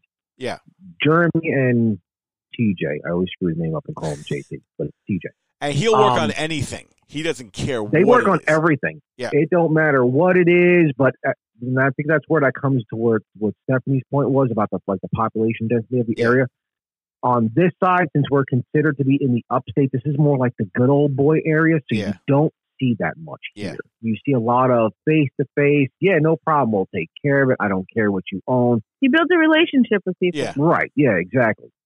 So, and like I've had strings from Jeremy on my inertia. He makes top notch stuff. You know, and it's stupid that I bought him from him. I didn't know how close at the when we first moved here, how close Anderson was compared to where we lived. Yeah. I had him ship him to me, and then I had Saluda put him on, and they all left. They were like, "You know, he's like 20 minutes from here, right?" I'm like, "Anderson's that close? I don't know where I am. I'm from New York." you know, GPS is my savior right now in this state. But you know, it, it in our view here, we don't see it much because there's no, there's none of that cutthroat mentality here, really. Yeah and and that's and that's a good thing. You know, I mean that you don't have that sort of thing happening. When here I'm in the New York City metro area, there's a lot of that sort of stuff that that goes on. Um, in New Jersey, you'll see some of that stuff sometimes. Uh, unfortunately, it's just a victim of where we are right now. Like people are out to make money, whatever, and they have a different idea of customer service than other people do, and they just want to go ahead and do whatever they can do. And they try to get by on the fact that there's so many people in the area, like you said, that if someone goes, gets pissed off, and never wants to come back to them again, so what? There's a ton of other people go can who can get away with that, and they'll get another customer the same way. But when you're yeah. talking about a smaller area like an upstate area, there's not that many people up there, so they rely on the people who are coming over there to spread the word for them, and also to be repeat customers some of these guys don't live on repeat customers. So that's why I say don't be that guy who screws over a customer just because, you know, you want to make a sale. live for a repeat customer. Let them come back. You know, just don't, don't do this sort of Yeah. thing. You know, we, we see too much of that, and I think it's sad. But uh, you know, it's it's just something that people have to be aware of, and, and it does does happen. But uh, you know, we've been all over the map on this podcast, everywhere you can think of, left, right, up and down. you know, it's it's it's been two hours of fun, which now I get to I feel like that's our trademark now. Uh, Yeah. We're just like scattered. We are the meme podcast of the archery world, boy. It's amazing. yeah, We get love from so many people, and some people we get so much hate from. Like, "Oh my god, you guys cuss." But yeah, we're yeah, what we're you a think? disgrace to the archery world. Yeah, yeah. I've, we've gotten called a disgrace to the archery world because we cuss. Because I'm not a professional giving advice. I tend not to give people advice. I just tell people what I'm doing yeah. and what happens to work for me and her. Mhm. And people construe things the extremely the wrong way. But I mean, we've also had people give us crap about the fact that we talk about, you know, the family situation. You know, Yeah. this is why we've been gone, and we'll share, and we're not afraid to share. And yeah, you know, hell, I exactly. I shared the whole thing when I got a death threat because if you ever show an animal that you killed, blah blah blah, we're going to attack your family. I'll Yep. freely admit I ruined that dude's life. Your I brainwashed wife that you have. Yeah, I, I brainwashed my wife. Yeah, okay, That's, that's the best thing. That that shows me. I mean, and it's dead proof when we have like our friends on, like Don and Doug. They're like, if you think Anthony brainwashes Steph, you have mental problems. I, I think I brainwashed you. yeah, yeah. People like they're like it's the opposite. Stephanie tells Anthony what's going on. Well- like, yeah, kind of, yeah, yeah. Well, the the podcast I was on with you guys, it, it was probably one one of your more downloaded pod, podcasts. I seen the numbers on. it. I'm like, really? Wow, that, that thing had a lot Yeah. of Yeah, yeah, downloads that- on there. Um, hopefully Yeah, that'll happen the same way with this one. Um, so it's it's always good to to mix up things a little bit, and that just keeps people listening. That one I've been told by, by people like they couldn't stop listening to it. They had to hear what you'd say next. Yeah, the yeah, very end. Yeah, we we had a lot of comments were like, "Bro, you got Angel to break the mold." I'm like, "You got him to actually cuss." I'm like, "Oh yeah, I know what you're talking about." I was like, "Me and Angel have had phone calls, conversations." I'm like, "I knew exactly which buttons to push. Trust me." Now, It's like wait, Jim Carrey and Sonic as um the villain pushing the Yeah. red button. Yeah, yeah, so we it's we've so been true. like I said, we've been all over the map. We spent two hours on this thing, and like we all have to get up for work tomorrow because like I go to work tomorrow, you go to work tomorrow. Steffi has the the, the most important job. She's a mom who's got to go to work tomorrow and do her other things. So Oh, I work evenings, man. I'm golden. so that the but the one thing before we, we go ahead and close this out, can you think of one single good thing that's come about since this whole COVID thing happened? Because I got one in the back of my head, but I bet you don't know what it is. One good thing to happen about this COVID. Yeah, stuff. since it's because of this COVID, one good thing has happened, and I bet people don't know what it is. Oh man. Wow, I'm, I'm kind of. Wow, we're actually Besides the fact of how much more I've learned about archery and tuning Mhm. bows and stuff now. Okay, Um, I mean, I, I I have been paying a lot more attention to that. Like, even when it came to my Performax, like I said, I had the new strings and put on it yesterday, and yeah, we couldn't get it to pull a bullet, do a bullet hole to save its life yesterday. And I came home and I tweaked everything on it, and I can, uh, I- I can put the arrow on a pin out to sixty right now in my backyard. Mhm. Um, I don't even know. Well, I don't know because on our end we have a, a child who needs to go to therapy in school every day. So when he mm-hmm. got stuck home, that was like That was torture. yeah, that was torture for him. That kid couldn't having an autistic child who can't expend energy because he couldn't go to school was like nightmarish. well. Yeah. So mine, and this is where my Jekyll and Hyde side comes out. There is a good thing that's come about since COVID, and most people wouldn't think I'd be saying this, but you know what? I'm going to say it anyway. And if I'm starting to, to delve into my southern drawls, because this is my bad side that's coming out. But so the whole good thing I is mean, like, this segment should be on our podcast. oh, if we record a segment for your podcast, it'll be a lot more colorful. Trust me. Um, Woo! so, so the one good thing that has happened. I mean, we've had bad stuff happen, like Vegas got canceled, and then you had the ATA show that was canceled. But you know what good came out of that ATA show being canceled? People are going to say, "Well, nothing." I'm like, well, they went virtual, but there's one good thing. And the good thing was there's no outdoors Allie as the spokesperson for it. Oh God, I could have. I second that one. Oh my gosh, she needs to be cut off. She needs to be like no video for her Zoom. It, it has been so good to hear so much less of her mouth and her misleading stuff that COVID has taken that away from her. I don't know if it's killed off all the idiots that, that used to listen to her, but her popularity has gone down the tubes from what I understand. And I didn't have to Oh have her God. once once associated with the ATA again. Now, granted, I have Oh not done the virtual Oh, tour, goodness. but if she's on the that's virtual tour. I will delete it immediately from any recording that I'm supposed to be listening to. But whatever. You- so I have not seen her. And you know what? Even better, like I told you guys in the last podcast, I was about to buy that expensive OMP uh, Bovice until I saw her using it like a moron. And I'm like, I will never buy this. But she has faded from the limelight. And guess what? I bought the new one. So now I am proud to own an OMP Vo- Bovice, which I bought my with my own money. Okay, because nobody gives me anything, with the exception of you guys who gave me that. I mean that that stuff. Yeah, but But yeah, we, I bought my own Bovice, and I will only say I bought that because she's no longer associated with it. I there you go. it was only a matter of time before she fell off the planet, and it has happened. So we're not seeing her little cameos from the middle of the woods trying to shoot something that she has no hope of Yeah, shooting. I, I I have know, to man. say now that now that I'm actually paying attention to it, I haven't had to hear her voice on on YouTube. Yeah, I bet you.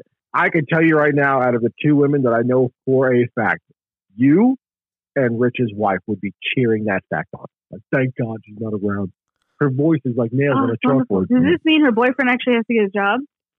They own their own company, but Yeah, I don't know, man. I I think at times when I watched her videos, I mean, the, the nuance of the new hunter and stuff like that. No, but no. she started becoming No. like very, very like poppy. Like you see like a Valley Girl portion come out, but at one point when like all like the bow vice thing, like you said, I was like, that's not how you do that.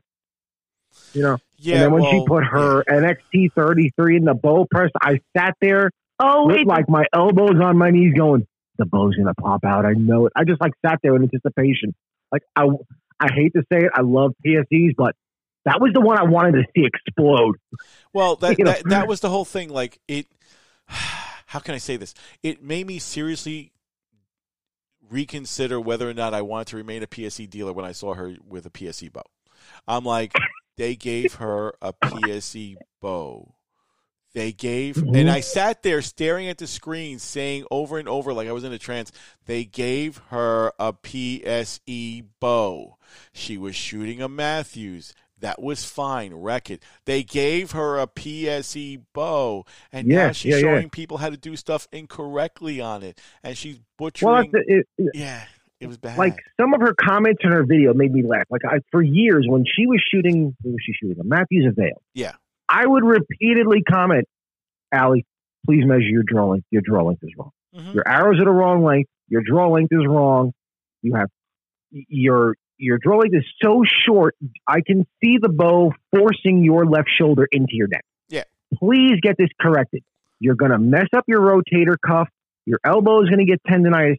Please fix this. And I would literally get replies. I got rid of a reply from her boyfriend one time, Nick, and it was like, "You don't know what you're talking about." she only has Leave to worry well about the wear and tear on her like, knees, dude.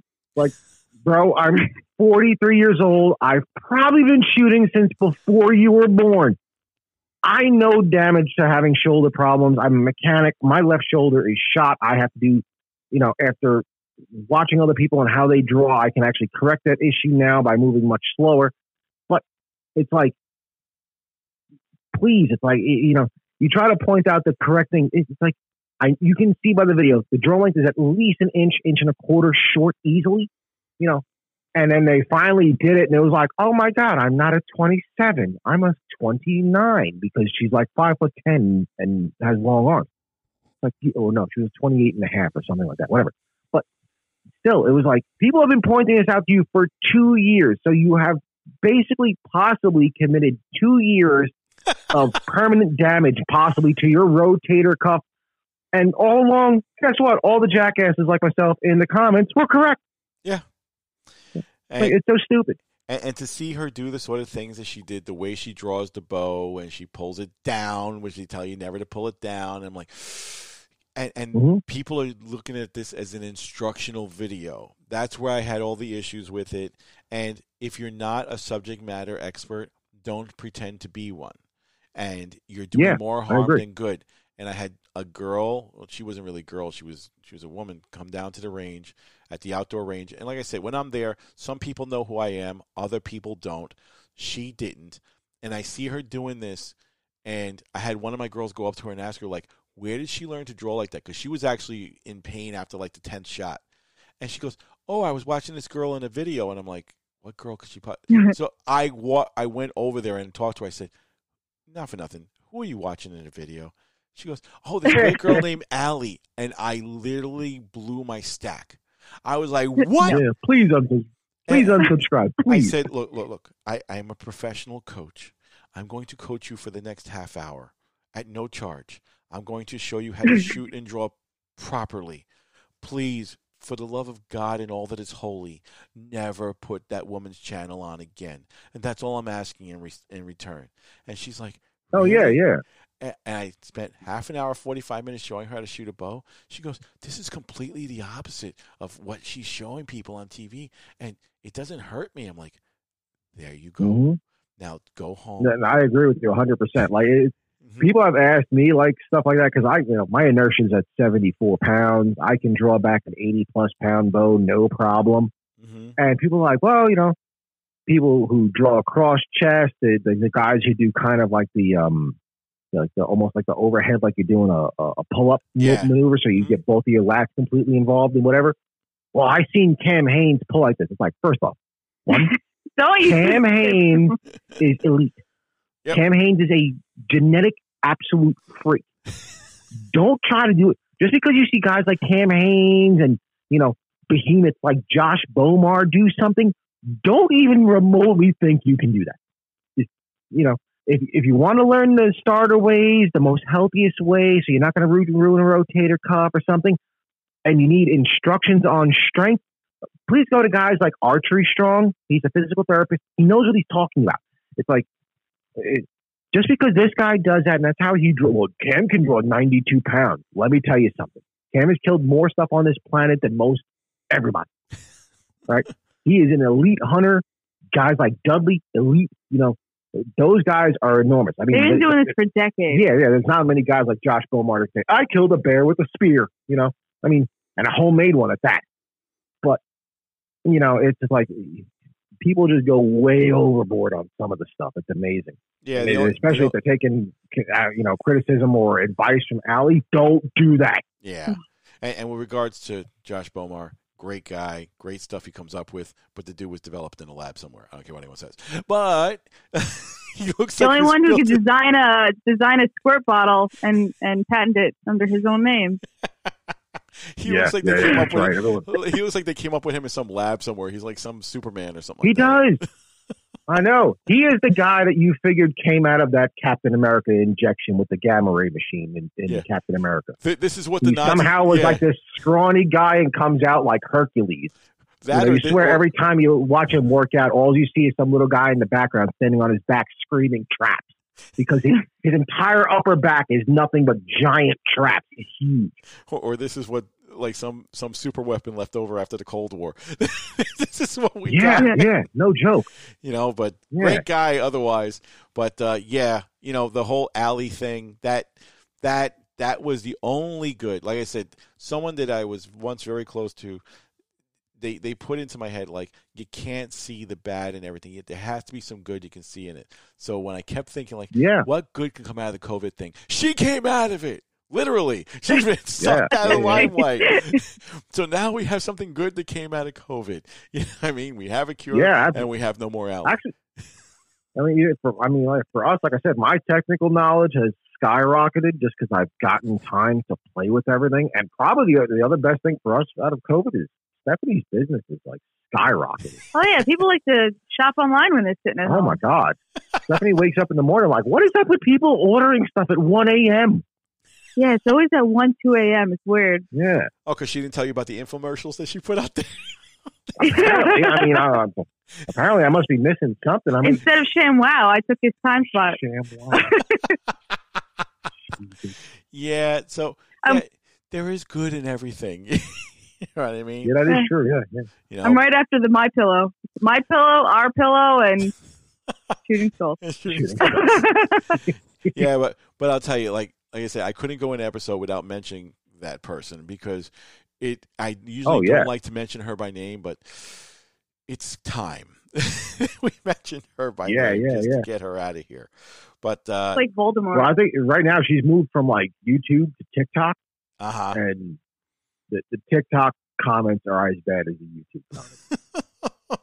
It's just Oh, a nonstop barrage of "Don't do this, don't listen to this, don't do that." The only thing she's managed to kill in her entire career is grouse. So stop listening. And, and we have Jesus. doubts about that one too. so Yeah, yeah, yeah, yeah, yeah. Did that or she found roadkill? One one of the two. I'm shooting 43 pounds with FMJs. Good job. Wrong arrows. You should not be shooting 500 grain arrows at 40 pounds. I got news for you. You know, Yeah, especially but- with a draw length that's two inches too short. Ah, so you know, it, it's been a blast with you guys on here. Um, the the next thing that I'll come out with will be another podcast this week with the guy with that with that red dot sight, um, and I'll put some pictures on there as well. And uh, also the video series I got to put in there and, and get that rolling on YouTube and frighten enough kids with seeing me on on on video. We'll see what happens, but uh, yeah, we'll we'll get all that going, and then we'll do another one of these, you know, sometime soon. Uh, a VXR twenty eight strings with OD green. Yeah, we'll be putting that together for you, and getting that out there to you. Did you guys? Oh my? God, she's smiling right now. Did, did you guys run out of your um, your liquid enhancement or not? Huh? Oh no, no, trust me. We have found a local uh, store for Stephanie tequila. Ah, That's for sure. for the stuff that I sent her, that stuff is already gone. Oh, oh, geez, yeah, that, that's Been been gone. gone. Wow. Been gone. Okay. After the accident, yeah, Stephanie needed like a, a week of re- just relaxing at night. And which one did you prefer? You preferred the clear one or the Rosado? Oh no, no, no, the the white, the, The white, um, right? the Blanco. Okay, the Mhm. Blanco. Yeah, my the Blanco. I say it's so white, like Blanco. It's the Spanish behind it. Teremana Blanco. yeah. Well, the the, the, the, two packages that I was trying to get out to you guys for the longest time will be heading out your way. So we'll we'll get you the strings. I'll make sure to to.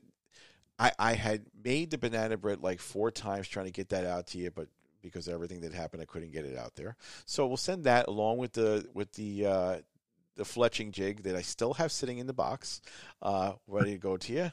Uh, yeah, that's going to go. Your strings are going to go. You're going to get a banana bread out there and a few other odds and ends that I can possibly send to you without stirring up anything in the U.S. Postal Services like security division. So, so we'll send some stuff out to I you. think I think uh, once once Anthony finishes up to what he's working on, then I think our packages will just be high fiving each other as they I think I'll Probably. go find the yeah. opposite way. Yeah. Probably, yeah. I, I have most of them. Like I said, I have two different iterations of it. I just have to see which one's going to work best. And and whenever which one's you're be whenever your kids are old enough to shoot, then you should let me know because I will personally take a, a trip down there to get them started. So Oh my God. So yeah, Maybe they have bungee they- cord bows. They shoot each other all day long. they need suction cups on them because they shoot the TV, and our our daughter is actually getting good aim with it. how old is she now?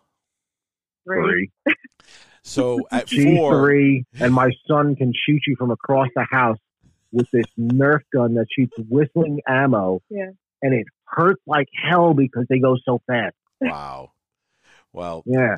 I'll, I'll be sure to, to get my get my rear down there and uh, maybe even bring her her first bow because I'm I have one of these pink uh, these pink bows sitting over here. She just got to be a little bit older to be able to shoot one of those. Um, but it's a regular compound bow, and I think it goes from like ten pounds all the way up to like forty or something like that. But whatever it is, No boy. but I'll make sure that that we get down there to see her because I got to take a trip to the Carolinas one of these days anyway. We'll see what happens. Hey, it's a nice area, man. You know, we, everyone thinks of the Carolinas, and all they think about is Myrtle Beach and Charleston. There is Yeah. a whole other side of the state where we Yeah. are, you know, on the, toward the Tennessee side. Well, like I know, like I asked you before, just see if you find a place for me to kill some pigs because it'll be just me now instead of being being with a few other people. Oh, So- that won't be a problem. the, our the the Botex that we deal with from Saluda, they are like out in fields almost nightly, just slaughtering hogs. Yeah. really. Yeah, Oh yeah, the one him and his buddies go out. I think he posted a picture earlier today. Today alone, they got four hogs, Oh wow. and they're big. They're not tiny. These are probably 150, 200 pound hogs apiece. I may need to drive down there for a week. I will take a rental car and not take my car because I just got my car yesterday and I'm not going to ruin the lease miles on that thing. But, but I'll come down to there go. with a rental or something like that. But the rental car story is a, the, the lease car story is another time. But uh, so yeah, it's been a blast. Thank you guys for hanging out with me so long. It's uh, been a lot of fun on here as usual. But uh, you know, we'll, we'll we'll see what happens in the near future. I'm sure your businesses all blow up like they're supposed to, and uh, we'll just see what happens. But uh, thanks again. So to all you guys who've been listening to this for the last two hours and 34 and 35 minutes, you know, thank you for joining us. Uh, as usual, if you want to. If you want more information, be sure to contact us at highpowerarchery.com. If you want to hear about the off-center archers, where can they find out about you guys? Oh, we're on everything: Facebook, Instagram. I mean, there isn't a podcast platform that I don't think we're on right now. Yeah. Um, everything is listed under the same thing. Off Center Archers. Stephanie's business is shooting skulls, Yep. and actually, you also have a, an eBay store now. To be honest, eBay yeah, store so too. I huh? have. Yeah. Well, I just started eBay. I'm still kind of learning how that whole setup is because their whole system of doing things is a little different. weird. It's like Yeah. backdated. They're like Mhm. five years behind everyone. I feel like, but it's uh, on Etsy. It's the shooting. Uh, oh my gosh, shootingskulls.etsy.com, and on eBay it's s.skulls because the word shooting is not allowed.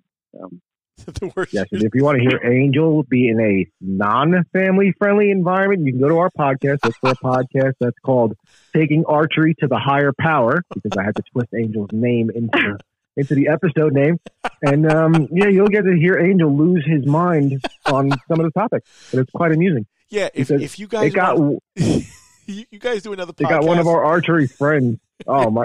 Especially with Arthur, you inspired Arthur, Arthur so bad that he specifically went out of his way and did something he never did and recorded a self I video. saw that. Yeah. Oh, Well, I got some emotions rolling that day. you guys do do if you want to record another podcast well, I will cut loose, I'll be happy to do that. That'd be no problem. You tell me where and when, and I will be there to do it. Won't be a problem. Yes, sir. But uh, That's definitely got to happen. Yeah, as we close, like I said, uh, thanks for joining us. Uh, all you want to con- you know contact us. They gave you their information where you can find them.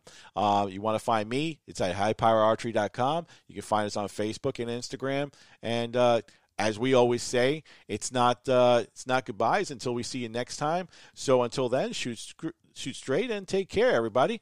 Uh, and then we're just gonna close out with our closing music.